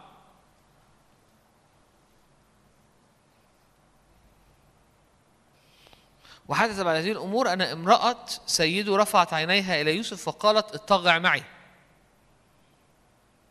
فأبى وقال لامرأة سيده هوذا سيدي لا يعرف معي ما في البيت كل ما له قد دفعه إلي أو إلى يدي ليس هو في هذا البيت أعظم مني.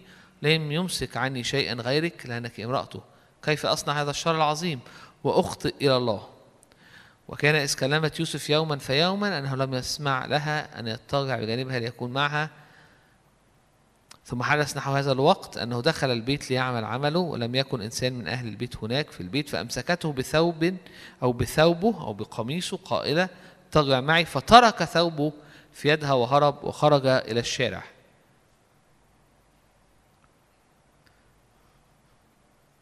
عدد 16 فوضعت ثوبه بجانبها حتى جاء سيده إلى بيته فكلمته بمثل هذا الكلام دخل إلي العبد العبراني الذي جئت به إلينا ليداعبني؟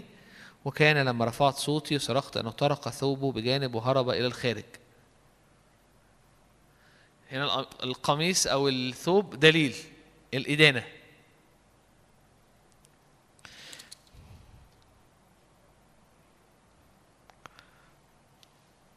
بعدين و- 41 دخل السجن وفضل قاعد في السجن بقى. حبة حلوين. ويقول الكتاب كده هوت في اصحاح 41 عدد 14 ف- بعد وقت طويل من وهو قاعد في السجن وبعد الخباز ما حلم و... و... و... والساقي وعدت سنتين فرعون حلم حلم وبعد كده افتكروا يوسف فندهوه. فيقول كده في عدد 14 فأرسل فرعون ودعا يوسف فأسرعوا به من السجن فحلق وأبدل ثيابه ودخل إلى فرعون لبسوه لبس جديد رداء جديد وقميص جديد في عدد 42 بعد ما فسر الحلم وشرح واتكلم. وأعلن بكل حكمة عن أمور الرب أعلنها للملك الملك شاف النعمة اللي على حياته في آية 42 يقول كده هوت وخلع فرعون خاتمه من يده وجعله في يد يوسف أو يوسف وألبسه ثياب بوس ووضع طوق ذهب في عنقه وأركبه في مركبته الثانية ونادوا أمامه اركعوا وجعله على كل أرض مصر. وقال فرعون ليوسف أنا فرعون بدونك لا يرفع إنسان يده ولا رجله في أرض مصر. آمين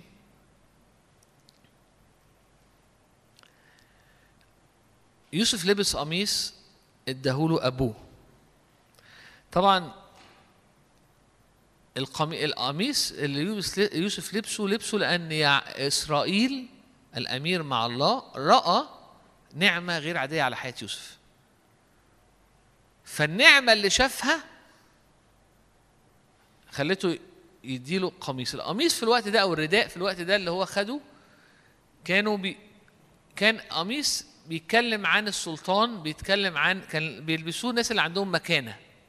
في العيلة أو في الم... في ال... أو في القبيلة أو في الجماعة أو كده هو وفي أساسا في مصر في بني حسين حتة اسمها بني حسين اكتشفوا مقبرة. المهم كان في على الحيطة كلام فكانوا بيتكلموا عن لما أثروا ملوك من مكان الحتة اللي هي قريبة من كنعان إزاي كان ال- الملوك وولادهم لابسين ثياب أو رداء أو قمصان ملونة. ودي مكتوبة تاريخية مكتوبة هتلاقي وكل معظم الكومنتس كاتباها آه إحنا عرفنا من كذا. إيه القميص الملون؟ في رأيين في رأي إنه كان قميص أبيض طويل بيلبسه أبناء وكان حروفه كلها حاجة ملونة. وفي رأي تاني إن هو عبارة عن حتت من حتت قماش ملونة مختلفة. يعني قطعة ملونة من حاجة وقطعة ملونة من حاجة تانية و- ومتطرزة مع بعض. وكان بيتكلم عن السلطان. عشان كده هو كان مسكوا فوق بني بلها وبني آه، آه، آه، ولادهم مسكوا فوقيهم إنه ينظر يبقى ناظر فوقيهم على العمل. فالرداء اللي حطه إسرائيل على يوسف كان رداء واخده من الرب كان رداء نبوي. خليك بقى معايا عشان دخلت في العميق. كان رداء نبوي. كان رداء بيعلن إنه يوسف على حياته في يوسف فيه سلطان وإنه فيه قوة. الناس اللي بتقول إن الرداء كان أبيض فهي هي كان بيعلن إن يوسف بار مليان بر الله. وإنه مليان قوة قوة من الله وإنه مؤيد بإظهارات الله.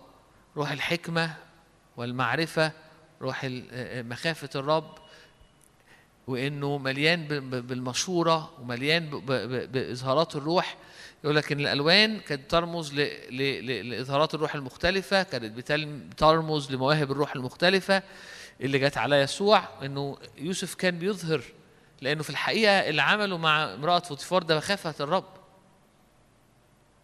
الحكمة اللي كانت عنده هي اللي كانت بتخليه تخلي آه، في مصر ينجح دي حكمة حكمة حكمة مش عادية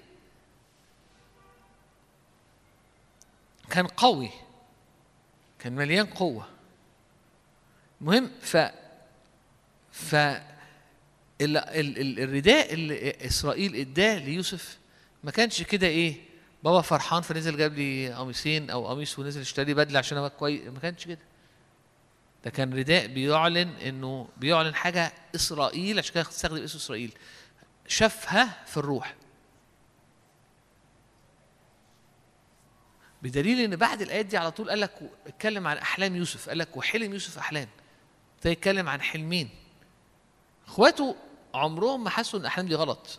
ما قال لهمش انت أنت نايم على جنبك الشمال عشان كده حلمت الأحلام دي. ما حدش فيهم قال له أنت بتستعبط أنت ما حلمتش.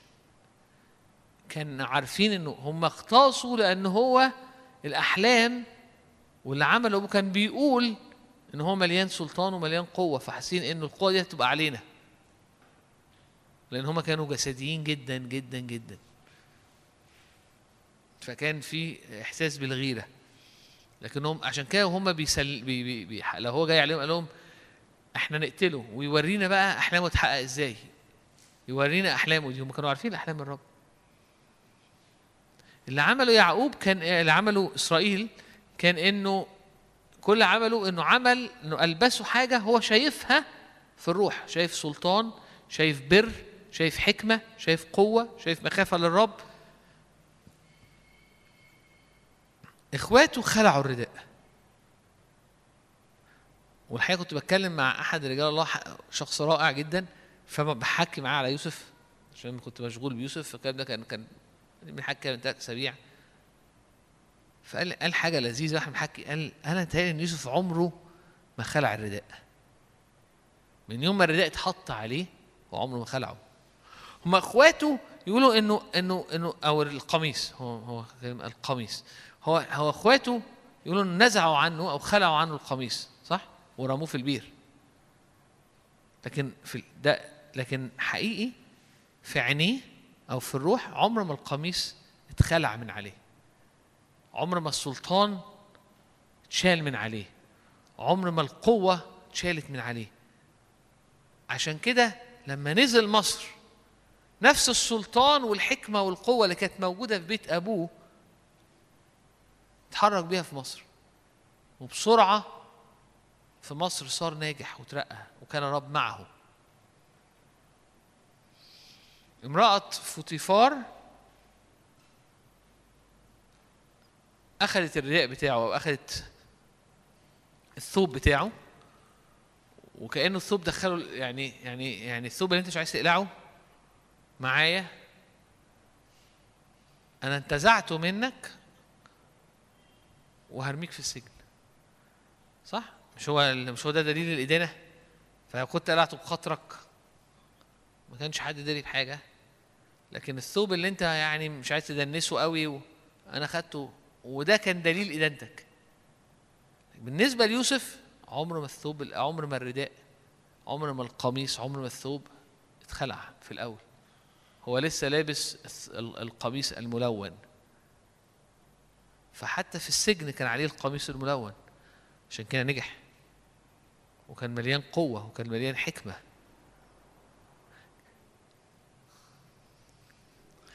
خرج من السجن فما ينفعش تقابل كده احلق وهنلبسك حاجة تانية.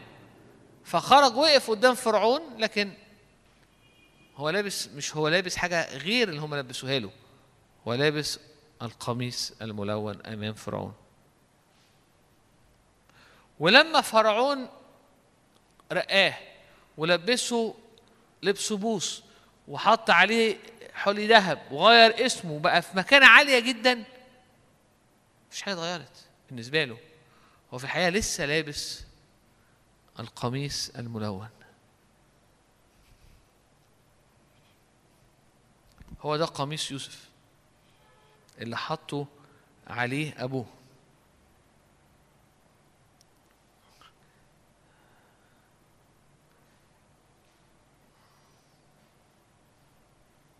ثانية واحدة.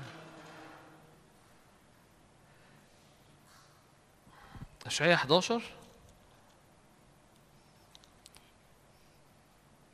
يقول ويحل عليه روح الرب.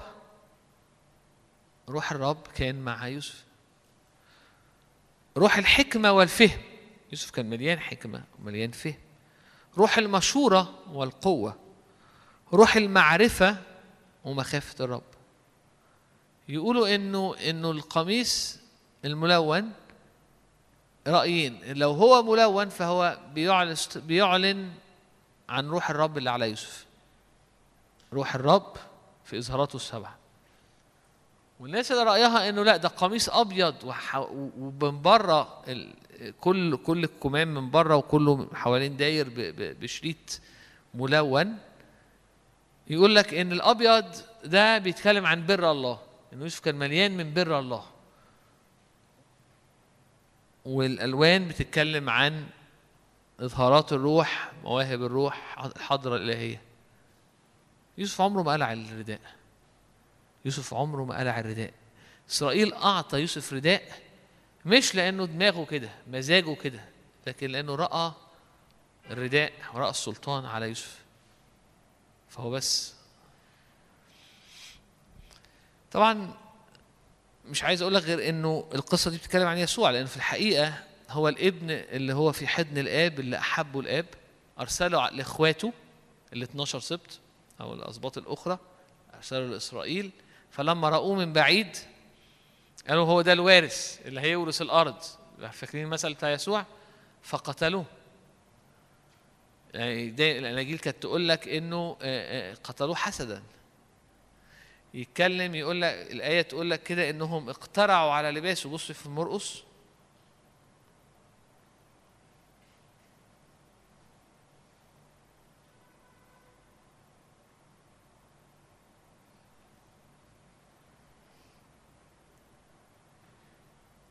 في مرقس يكلمك عن آه، مش معايا الشاهد دلوقتي بس يقول لك إنه مرقس 15 20 يقول لك كده هوت وبعدما استهزأوا به نزعوا عنه الأرجوان وألبثوه ثيابه ثم خرجوا به ليصلبوه. خلينا نبص على مرقس 15 كده.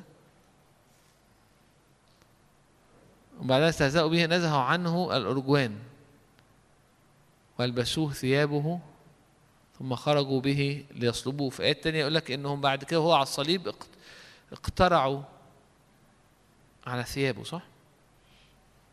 فنزعوا عنه ثيابه واقترعوا عليها. زي يوسف.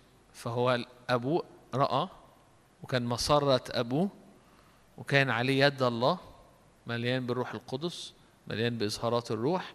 أرسله لإخوته إخوته غاروا منه كلموا عنه ثم ادوه ليصلب نزعوا عنه ثيابه اقترعوا عليها وصلبوه. وهو جه لخلاص إخواته ولخلاص العالم زي ما يوسف جه وبيه في مصر خلص العيلة خلصت والأرض كلها خلصت بسبب يوسف. المهم الرداء ده بيتكلم عن- ماله مالي بقى. يعني لذيذ حلو يوسف حلو الرب. هو في الحقيقة إنه إنه أنت عليك رداء. أنت ع- أنت أنت أنت لبست المسيح مش كده؟ إحنا لبسنا المسيح فأنت لبست رداء المسيح. المسيح هو رداءك أنت لبست رداء. الرداء بيتكلم عن السلطان وبيتكلم عن القوة أو بيتكلم عن السلطان وبيتكلم عن الملك. فف ف في مزمور 45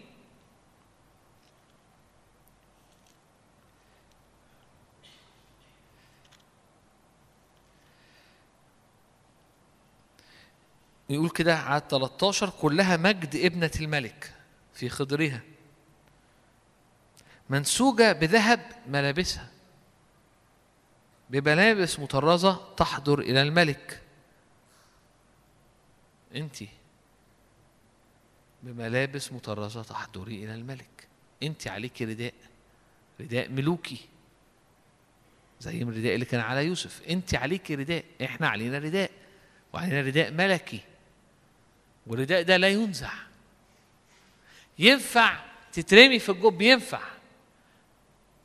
لكن يوسف عينيه عمرها ما وقع منها أو ما شافت الرداء مخلوع. لأنه لا ينزع. الرداء ده كان حاجة لا تنزع. حتى لو كان الرداء اللي هو شكلي لاعطاء إسرائيل نزع لكن الرداء الحقيقة عمره ينزع. وأنت وأنا ملوك. فيوسف كان عليه رداء ملوكي.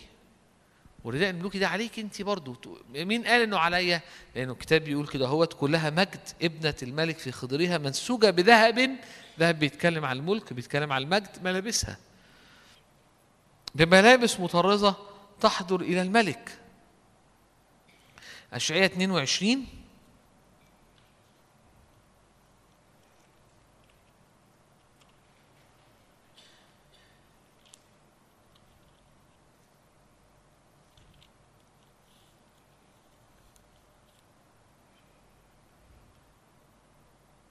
عدد 15 هكذا قال السيد الرب الجنود اذهب ادخل إلى هذا جليس الملك إلى شبنة الذي على البيت.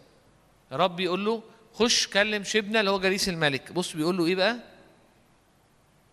عدد 20 عدد 19 أطردك من منصبك ومن مقامك. يكون في ذلك اليوم إني أدعو عبدي اليقيم بن حلقية وألبسه ثوبك وأشد بمنطقة بمنطقتك وأجعل سلطانك في يده فيكون أبا لسكان أورشليم ولبيت يهوذا.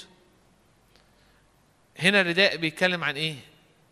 بيتكلم عن السلطان أنا هخليه هو بيملك هخليه هو أب لسكان إسرائيل ويهوذا فالرداء في حياة يوسف كان بيتكلم عن المال على الملك على السلطان على. على وعلى السلطان وأنت عليك رداء ملوكي مليان سلطان فأنت لابس رداء مليان سلطان لو عايزين آيات تانية في قضاء 35 بيتكلم إزاي سسرى كان لبسه كان رداء مصبوغ يعني بيقولوا هما بيجيبوا الغنايم أو بي- بيشوفوا يقول لك إنه وكان كان سسرى لقوا رداء سسرى المصبوغ فكان سسرى ده ده ملك ومسيطر. فالملك والمسيطر ليه رداء مختلف؟ مصبوغ وشكله مختلف. فرداء يوسف بيتكلم على إن هو ليه مكانة وليه سلطان. سلطان ملوكي سلطان وده الحال في سسرى وده الحال في الآيات اللي كنا بنقراها عن آه، آه، آه، جليس الملك اللي هو الرب قال إنه هينده اليقيم وهيلبسه ثيابه وهيديله سلطانه. فالثياب مرتبطة بالسلطان وهيملكه. فالرداء في حياة يوسف كان بيتكلم على السلطان. هو لقى عليه سلطان وحياتك عليها سلطان. أنت عليك رداء. أنت لابس رداء رداء ملكي. لأنك أنت لبست المسيح. الرداء بيتكلم عن البر وعلى الخلاص. آيات شح- مشهورة صح؟ أشعياء 61 عدد 10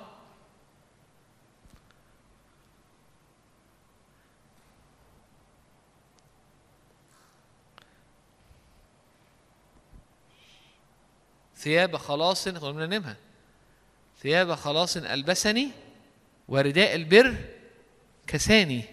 فرحا أفرح بالرب تبتهج نفسي بإلهي لأنه قد ألبسني ثياب الخلاص وكساني رداء البر مثل عريس يتزين بعمامة ومثل عروس تتزين بحليتها. فأنا مليان بر ومليان خلاص لأن عليا رداء بر ولا خلاص. لو تفتكر في سفر الرؤيا كلم ال- في كيس لوديكية قال له أشير عليك إنك تشتري مني لأنك عريان. فخليني أديك رداء رداء عشان عشان العري بتاعك والخزي يتغطى. فأنت لابس رداء رداء مجد رداء آه، كرامة رداء بر في المسيح. العالم والخطية والناس العادية عندها دايما إحساس بالخزي عندها إحساس دايما ب... ب... لكن أنت لابس رداء بر. والبر مش معناه إنك بتخطيش لكن معناه إن أنت عندك قدرة إن يخرج منك بر ويخرج منك يسوع. في زكريا 3 4 فاكرين؟ الرب قال إيه؟ انزعوا عنه ثيابه القذرة ألبسوه ثياب مزخرفة. مش كده؟ خدمة. أنا يوسف كان لابس رداء للخدمة للكهنوت عشان يقف قدام الرب عن عيلته ويقف قدام الرب عن الأرض. فالعيلة كلها تخلص والأرض لا تهلك. الرداء كان بيتكلم عن كده. الكهنة كان ليهم رداء مختلف. لو تفتكروا في سفر الخروج لما لما الرب قال قال كلم موسى في خروج 28 4 الرب كلم موسى وقال له إنه في في لبس معين للكهنة. هيلبسوا لبس معين عشان يقفوا قصادي. مش هيخشوا زي ما هم مش هيخشوا. وشرح اللبس بتفاصيله. بصوا خروج هنبص مع بعض. خروج 28 4 وهذه هي الثياب التي يصنعونها صدرة ورداء وجبة وقميص مخرم وعمامة ومنطقة فيصنعون ثيابا مقدسة لهارون أخيك ولبنيه ليه؟ ليه؟ ليه؟ ليه؟ ليه؟ ليكهن لي ليه؟ عشان يقفوا في كهنوت ليه؟ فالرداء بيتكلم عن السلطان الرداء بيتكلم عن بر وخلاص وكرامة الرداء بيتكلم عن تكهين كهنوت. الرداء بيتكلم عن القوة. قوة؟ آه قوة. اتنين ملوك التاني صح اتنين. وعدد تمانية إيليا ومعاه إليشع في شوية مرة وعايزين يعدوا. يقول لك إيليا مسك رداءه وضرب الرداء فانشقت المياه. الرداء بيتكلم عن القوة صح؟ ولما صعد ايليا في المركبة هو اقرا لك آه اتنين ملوك صح اتنين عدد آه عدد ثمانية وأخذ إيليا رداءه ولفه وضرب الماء فانفلق الماء هنا وهناك فعبر كلاهم في اليبس وبعدين يقول لك ولما عدد بعد كده عدد 12 يقول لك آه، آه، وكان إليشع يرى وهو يصرخ. ده يرى يرى الخيل من نار ويرى ايليا صاعد في العاصف إلى السماء وقال كان إليشع يرى وهو يصرخ يا أبي يا أبي مركبة إسرائيل وفرسانها ولم يراه بعد فأمسك ثيابه ومزقها قطعتين ثياب مين؟ ثياب ايليا ثيابه هو. ورفع رداء ايليا الذي سقط عنه. يعني هو كان لابس لبس. لبس المرحلة القديمة قطعه. مين علمه الكلام ده؟ مين قاله؟ الروح. قطعه وراح واخد رداء ايليا اللي سقط عنه. وضرب الماء وقال أين هو الرب إله ايليا ثم ضرب الماء أيضا فانفلق إلى هنا وإلى هناك فعبر إليشع ولبس رداء ايليا فجأة إليشع اتنقل في القوة اتنقل في السلطان اتنقل في القوة اتنقل في السلطان وبقى معاه رداء ايليا وحياته اختلفت في في في قوة الخدمة وفي معجزات و و و.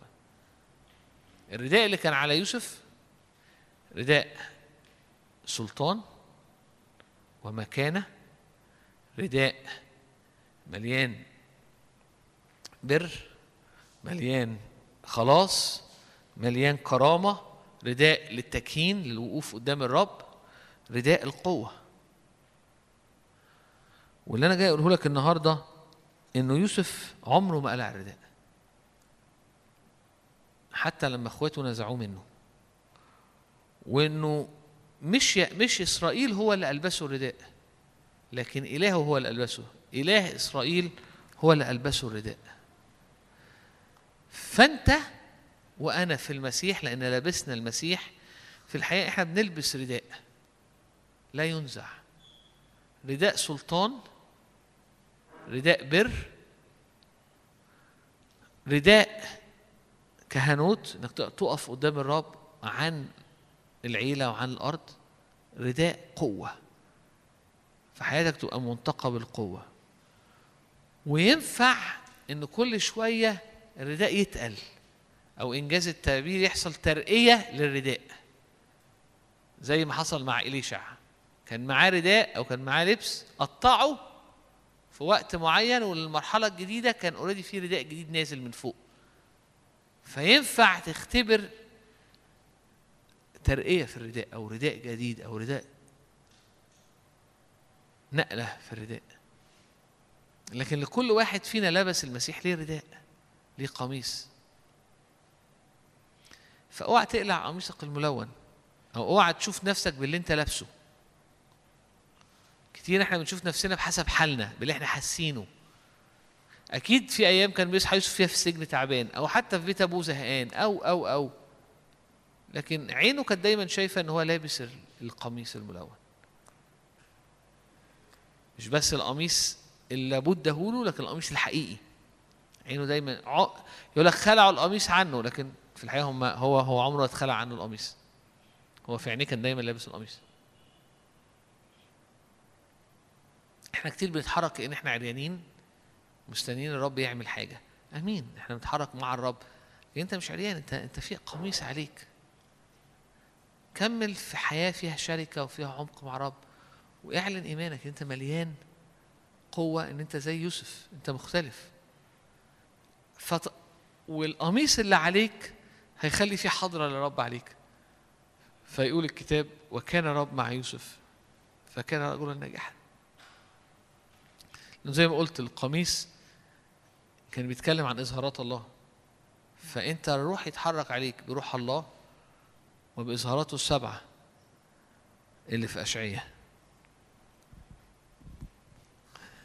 يقول الكتاب إنه أحب إسرائيل يوسف لأنه ابن شيخوخته وصنع له قميصا ملونا.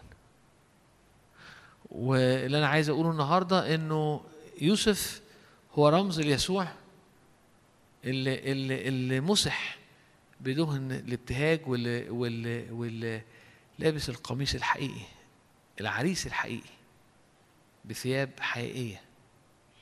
ولأننا لبسنا يسوع فإحنا لبسنا رداء مختلف وقميص مختلف. الكتاب بيتكلم كتير قوي عن إنه ثياب خلاص ألبسني. رداء البر كساني.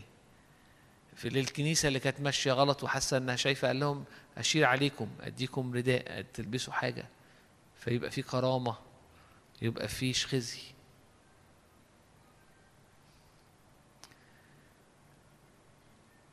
يسوع آه، آه، اخترعوا على ردائه عشان أنت ما حدش ينزع ردائك بعد كده. فتكون كيوسف. غصن شجرة مثمرة ترتفع فوق الحائط. نفسي نعلن إيماننا كده النهاردة يعني معنى صغير في الآية لكن ليا ليا قميص أبي ألبسني قميص ما يقدرش ولا العدو ولا الظروف إنهم يقلعوني محدش يقدر يقلعك القميص بتاعك. محدش يقدر يقلعه لك غمض عينك معايا ومرة أخيرة هقرأ لك الآيات اللي موجودة في أشعية.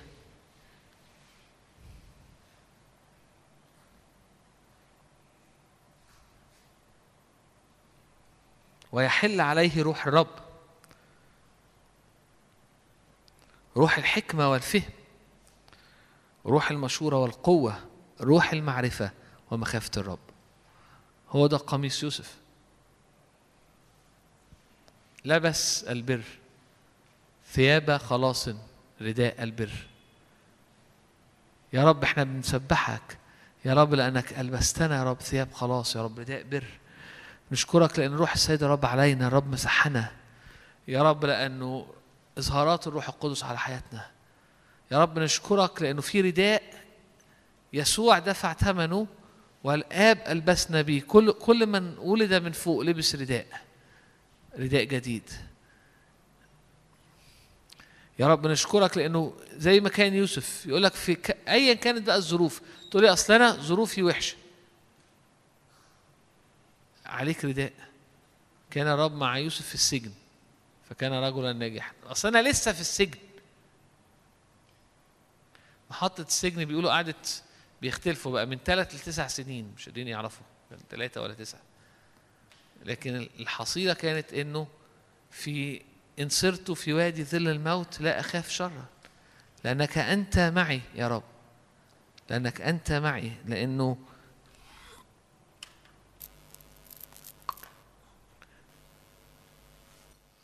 لأنه لأنه أبي ألبسني رداء ملون. قميص ملون. مليان سلطان. مليان بر مليان كرامة في قوة. رداء كهنوت ليكهن لي. هللويا. يا رب إحنا بنشكرك لأننا مميزين. يا رب نشكرك لأننا يا رب قد نلنا. يا رب حاجة مختلفة من فوق. يا رب لأننا نلنا التبني لأننا نلنا عربون. الفدا لأننا الروح القدس. نشكرك لأن قد لبسنا المسيح فنعيش عيشة مختلفة ونكون كيوسف. يا رب روحك القدوس لا يستطيع أحد أن ينزعه منا. يا رب حضرتك علينا يا رب حضورك علينا يا رب. لا ما حدش يقدر ياخده مننا. يسوع قال كده إن الذين في يدي لا يستطيع أحد أن يخطفهم من يدي. في رداء عليا في رداء على حياتي. قد ألبسني أبي الرداء. أنا قد لبست المسيح. رداء ملون رداء بر. هللويا. وكان الرب مع يوسف. تقرأ بقى. وكان الرب مع يوسف. وكان الرب مع يوسف. وكان الرب مع يوسف. فكان رجلا ناجحا. تعلى الدنيا وتنزل. ويوسف مكمل. تعلى الدنيا وتنزل. يوسف مش باصص على نفسه. مش باصص على على على البلانز بتاعته. أصل أنا ما كنتش متوقع ده اللي يحصل معايا. أصل أنا ما كنتش متوقع إن هم يعملوا معايا كده. يا رب نشكرك لأنه يا رب الرداء يا رب يمنطقنا بقوة. الرداء يا رب يدي صلابة ل- لمشاعرنا.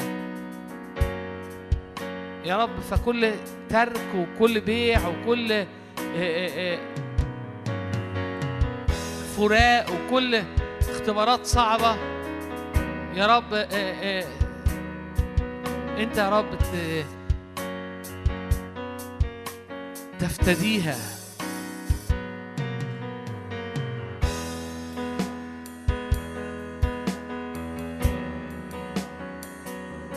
لا يرى إذا جاء الحر يعطي ثمره في أوانه وورقه لا يسبل. هو ده يوسف. ورقه لم يسبل. وحسب كل أوان كان الثمر بتاع الأوان ده بيطلع.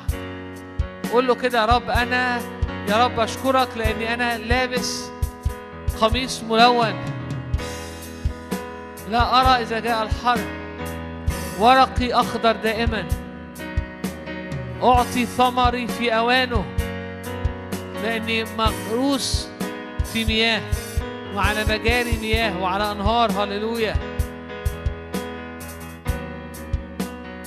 شيل كلمة يوسف حط اسمك. هتقول شيرين.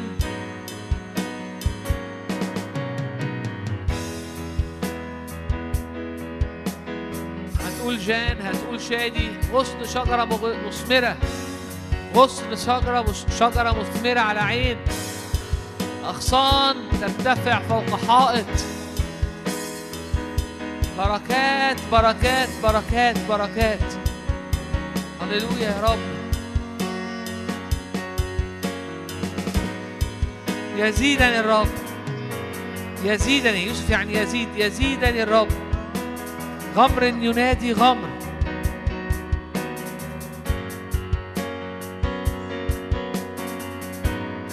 وليوسف قال مبارك من الرب أرضه بنفائس السماء بالندى وباللجة الرابضة تحت ونفائس مغلات الشمس ونفائس منبتات الأقمار من مفاخر الجبال القديمة ومن نفائس الأكاب الأبدية من نفائس الحاجات النفيسة من نفائس الأرض وملئها.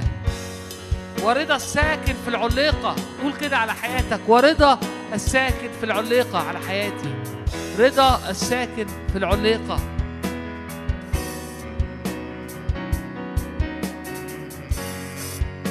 فلتأتي على رأس يوسف وعلى قمة نذير إخوته. بكر ثوره زين له. قرناه قرنان رئم. بهم ينطح الشعوب معا إلى أقاصي الأرض.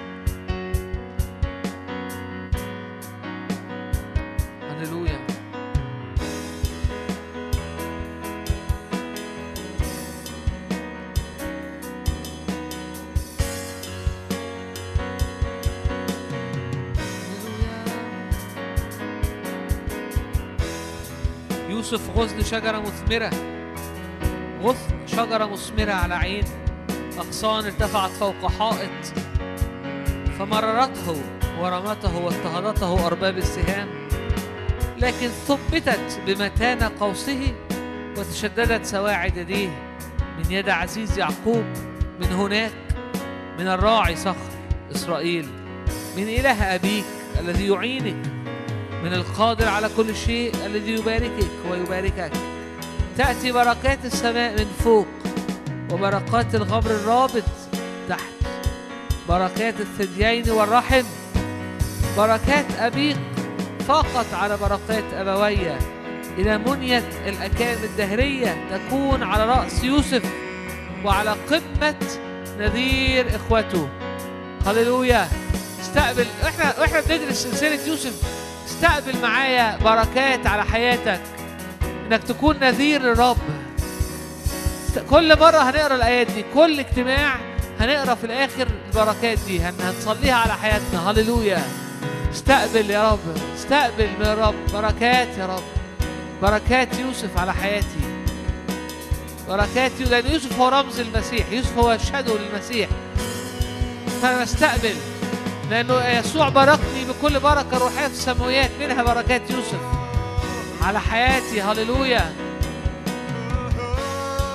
إلى منية الأكام الدهرية.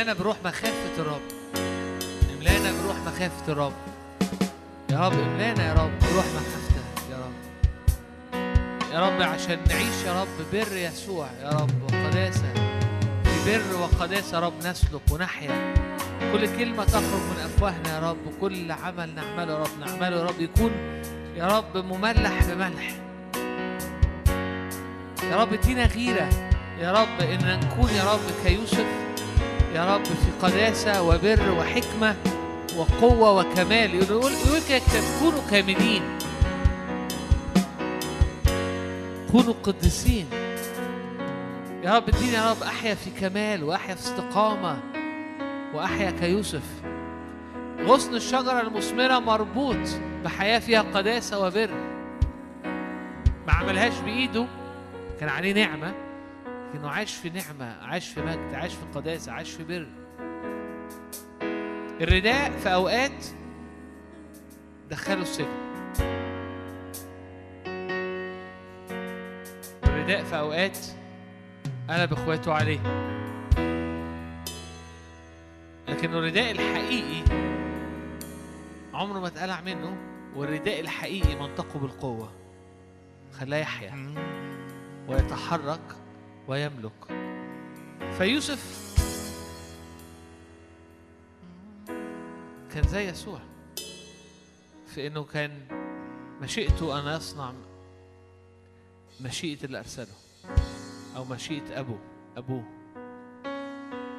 قول يا رب كده أنا عايز أعيش حياتي يا رب بتحرك يا رب في قداسة وفي تقوى وفي يا رب مجد وفي مخافة وفي عايز اتحرك في فهم.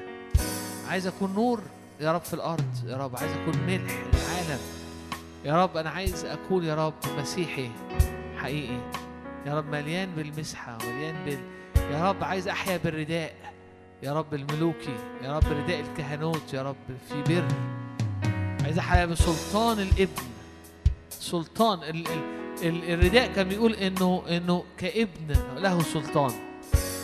لأنه ابن شيخوخته ابن له سلطان. هللويا. تعالى النهارده يا رب على على راس حد حد فينا. يا رب تعالى بدهنة جديدة تعالى علينا. تعالى يا رب افتح عينينا. فنرى يا رب رداء نازل من فوق علينا. تعالى يا رب فنرى يا رب أننا قد لبسنا المسيح قد لبسنا قوة قد لبسنا الابن قد لبسنا ثياب خلاص رداء بر. كهنوت ملوكي. صرنا ملوك وكهنة لله أبينا. هللويا.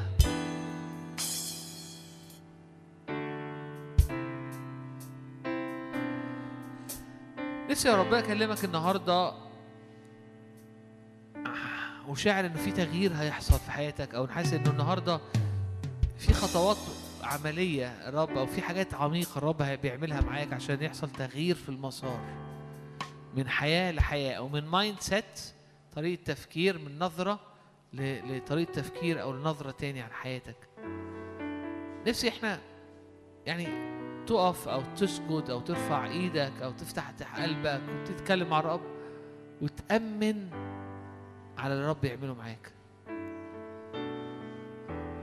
يا رب أشكرك يا رب لأني ابن بشكرك لأني ملك بشكرك لأني كاهن. بشكرك لأني فيك لبست المسيح ولبست البر. اشكرك لأني تمنطقت بالقوة. ثياب خلاص ألبسني رداء البر كساني. حياتي يا رب ما تكونش كحياة شمعون ولاوي ولا حياة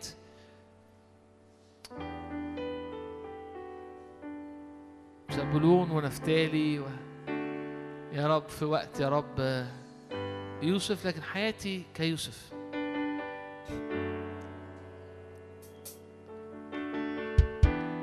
في المسيح كلنا لبسنا قميص ملون. هللويا. نفسي نفتخر كده ونحتفل مع الرب بالقميص الملون بالبنوة. حبه لأنه ابن شيخوخته ابن حكمته. في حد يقول لك ابن حكمته؟ يقابل فيها على طول الابن في في نشيد الأنشاد إن هو الحكمة. فيقول لك إنها فيها ظلال إنه ابن عن طريق الابن ابن عن طريق فداء يسوع ابن شيخوخته مجدا وعزا مجدا وعزا وكرامة للحمل المثل.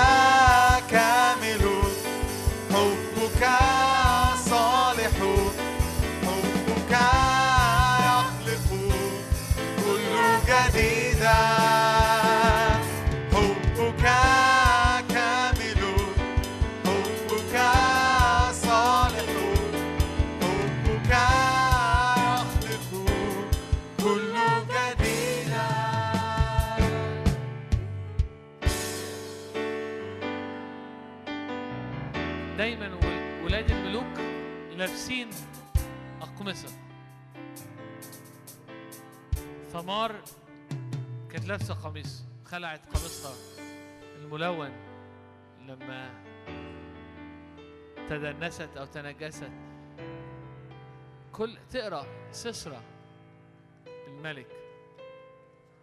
كان ليه ملابس مصبغة ورب ألبسنا نفسه ألبسنا المسيح. ثياب خلاص رداء بر.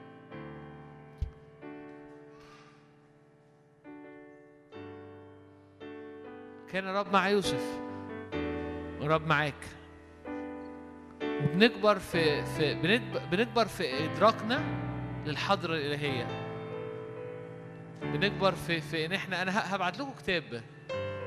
هبعت لكم كتاب بحبه قوي صغير قوي على الجروب آه، مترجم. اسمه الوجود في الحضرة الإلهية. هو هو في الحقيقة اسمه بالإنجليزي إنك تتدرب التدريب على الوجود في الحضرة الإلهية. Practicing the presence of God. الرب حاضر معاك. لكن الكتاب يقول لك أو جعلت الرب أمامي في كل حين. هو هو حاضر لكن أنا بحتاج إني إني أدرك وجوده وأجيبه إنجاز التعبير أو أجيب نفسي قدامه فأجعله أمامي في كل حين. فأبتدي أتمرن أو ابراكتس أتدرب على على إزاي أتعامل أو إزاي أتعايش أو إزاي أشعر أو إزاي آه، أتواجد في الحضرة الإلهية طول اليوم وأنا بغسل وأنا بكوي وأنا راكب التاكسي وأنا بربي العيال وأنا وأنا في الغيط وأنا في البيت وأنا في الشارع وأنا في أزمة وأنا practicing the presence of God كتاب قديم وصغير قوي. هبعته على. لو على الجروب بتاع الواتساب افتكرت وإحنا بن وإحنا يعني وإحنا بنصلي. لأنه ده كان سر يوسف. كان الرب مع يوسف. الرب معاك. بس إحنا محتاجين نتدرب على الحضرة على على التواجد أو على إني أستقبل أو إني عيني تتفتح أو حواسي تدرك الحضرة الإلهية وجود الرب الحاضر. وده بياخد بس إن أنا أبقى بتكلم معاه طول اليوم. يا رب إحنا بنباركك لأن إحنا مش هنغرس في البرية. إحنا مش هنغرس في البرية. ولا في الشفقة على نفسي ولا في التفكير بطرقي ولا إني أعيش بركز على أمور فارقه معايا أنا. أحيا لا أنا عشان المسيح يحيا فيا بل المسيح يحيا فيا. كل واحد من ولاد يعقوب كان عايش لنفسه. يوسف كان عليه رداء. فعاش لأبوه. وأحب أعدائه. وبارك الأرض. لأنه لو كان عاش لنفسه ثانية كان مات. لأنه كان ما يقدرش يقدرش يعيش لنفسه. ويعني وي- ويقدر ي survive إنه إن إخواته باعوه. ما يقدرش كان إنه مين يتباع فيعرف يعيش بعد ما اتباع من عشر إخوات. لو في ذرة فيه كانت عايشة لنفسه كانش عرق كان مات. لما عشر اخواته باعوه. لما لما لما من من لما من بيت أب وعيشة عالية يروح يقعد يتباع عبد في مصر. لما من من بعد لما يعلى في مصر يترمي في سجن سنين. دايما كنت بسأل نفسي هو إزاي هو بقى نفسيته إزاي؟ كمل. بالتالي إحدى الأسرار فأحيا لا أنا. أو زي ما يسوع قال أحيا مش لمشيئتي. لكن تمم مشيئة الذي أرسلني. عاش طول عمره بيؤمن بالحلم اللي رب اداهوله مش عشانه لكن عشان المقاصد وعشان الرب. قول يا رب مش هعيش لنفسي. مش هت... أنا م- مش ه... مش هترفق على شفقة على النفس اللي عندي. أنا مش هتهاون مع الحياة لنفسي أو ال- إني أشفق على نفسي أو إني آه، أبص على ظروفي أو إني أركز مع مع أحاسيسي أنا أنا أنا مش هقف على الحتة دي. ولا حتى ولا حاجة. فأحيا لا أنا بل المسيح يحيا فيا. من أضاع حياته من أجلي ومن وجد حياته يضيعها صليب جميل. لما تلاقي نفسك كده ابتديت نفسك تصحى كده وتعيش قول أقف قدام الصليب. لأنه في الصليب شفاء. في في الصليب شفاء. شفاء الإنسان إنه يموت عن نفسه وإنه يحيا المسيح فيه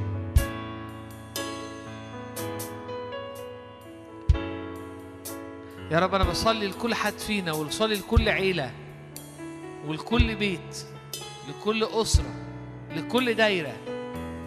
يا رب أنا بصلي في اسم يسوع. تعالى يا رب الروح القدس. تعالى علينا تعالى علينا تعالى علينا يا رب. تعالى على كل بيت تعالى على كل أسرة تعالى على كل حد. تعالى يا رب تعالى تعالى تعالى تعالى. يا رب ف مش بس حياتي يعني بتكلم عن لسانك لكن كل الحاجات اللي حواليا تتبارك لأنك أنت معي. تتبارك تتبارك تتبارك تتبارك بوجودك تتبارك بحضورك يمكن مش كل حاجة هتمشي زي ما أنا فاكر ويمكن مش كل حاجة هتمشي صح وهتمشي بال... لكن أنت معي. كان الرب مع يوسف وبسط له لطفا. وأنت مزنوقة؟ افتكر الآيات دي. إنه أول ما دخل السجن يقول الكتاب كان الرب مع يوسف وبسط له لطفا. أنت مش محتاج الظروف تتغير. أنت محتاج لطف الرب. بعد كده الظروف تتغير على مهلها إحنا مش محتاج إحنا نصيبي هو الرب. قالت نفسي. مش كده ولا إيه؟ نصيبي هو الرب. قالت نفسي من أجله ألقي كنزي على تراب الأودية. هو يكون تبرا لي قسمتي الغالية. طبعا معانا جان. ومش دايما بيبقى معانا مرنمين بيعرفوا الترنيم القديمة الجميلة. خلينا نقول مع بعض نصيبي هو الرب قالت نفسي. نصيبي هو الرب هكذا قالت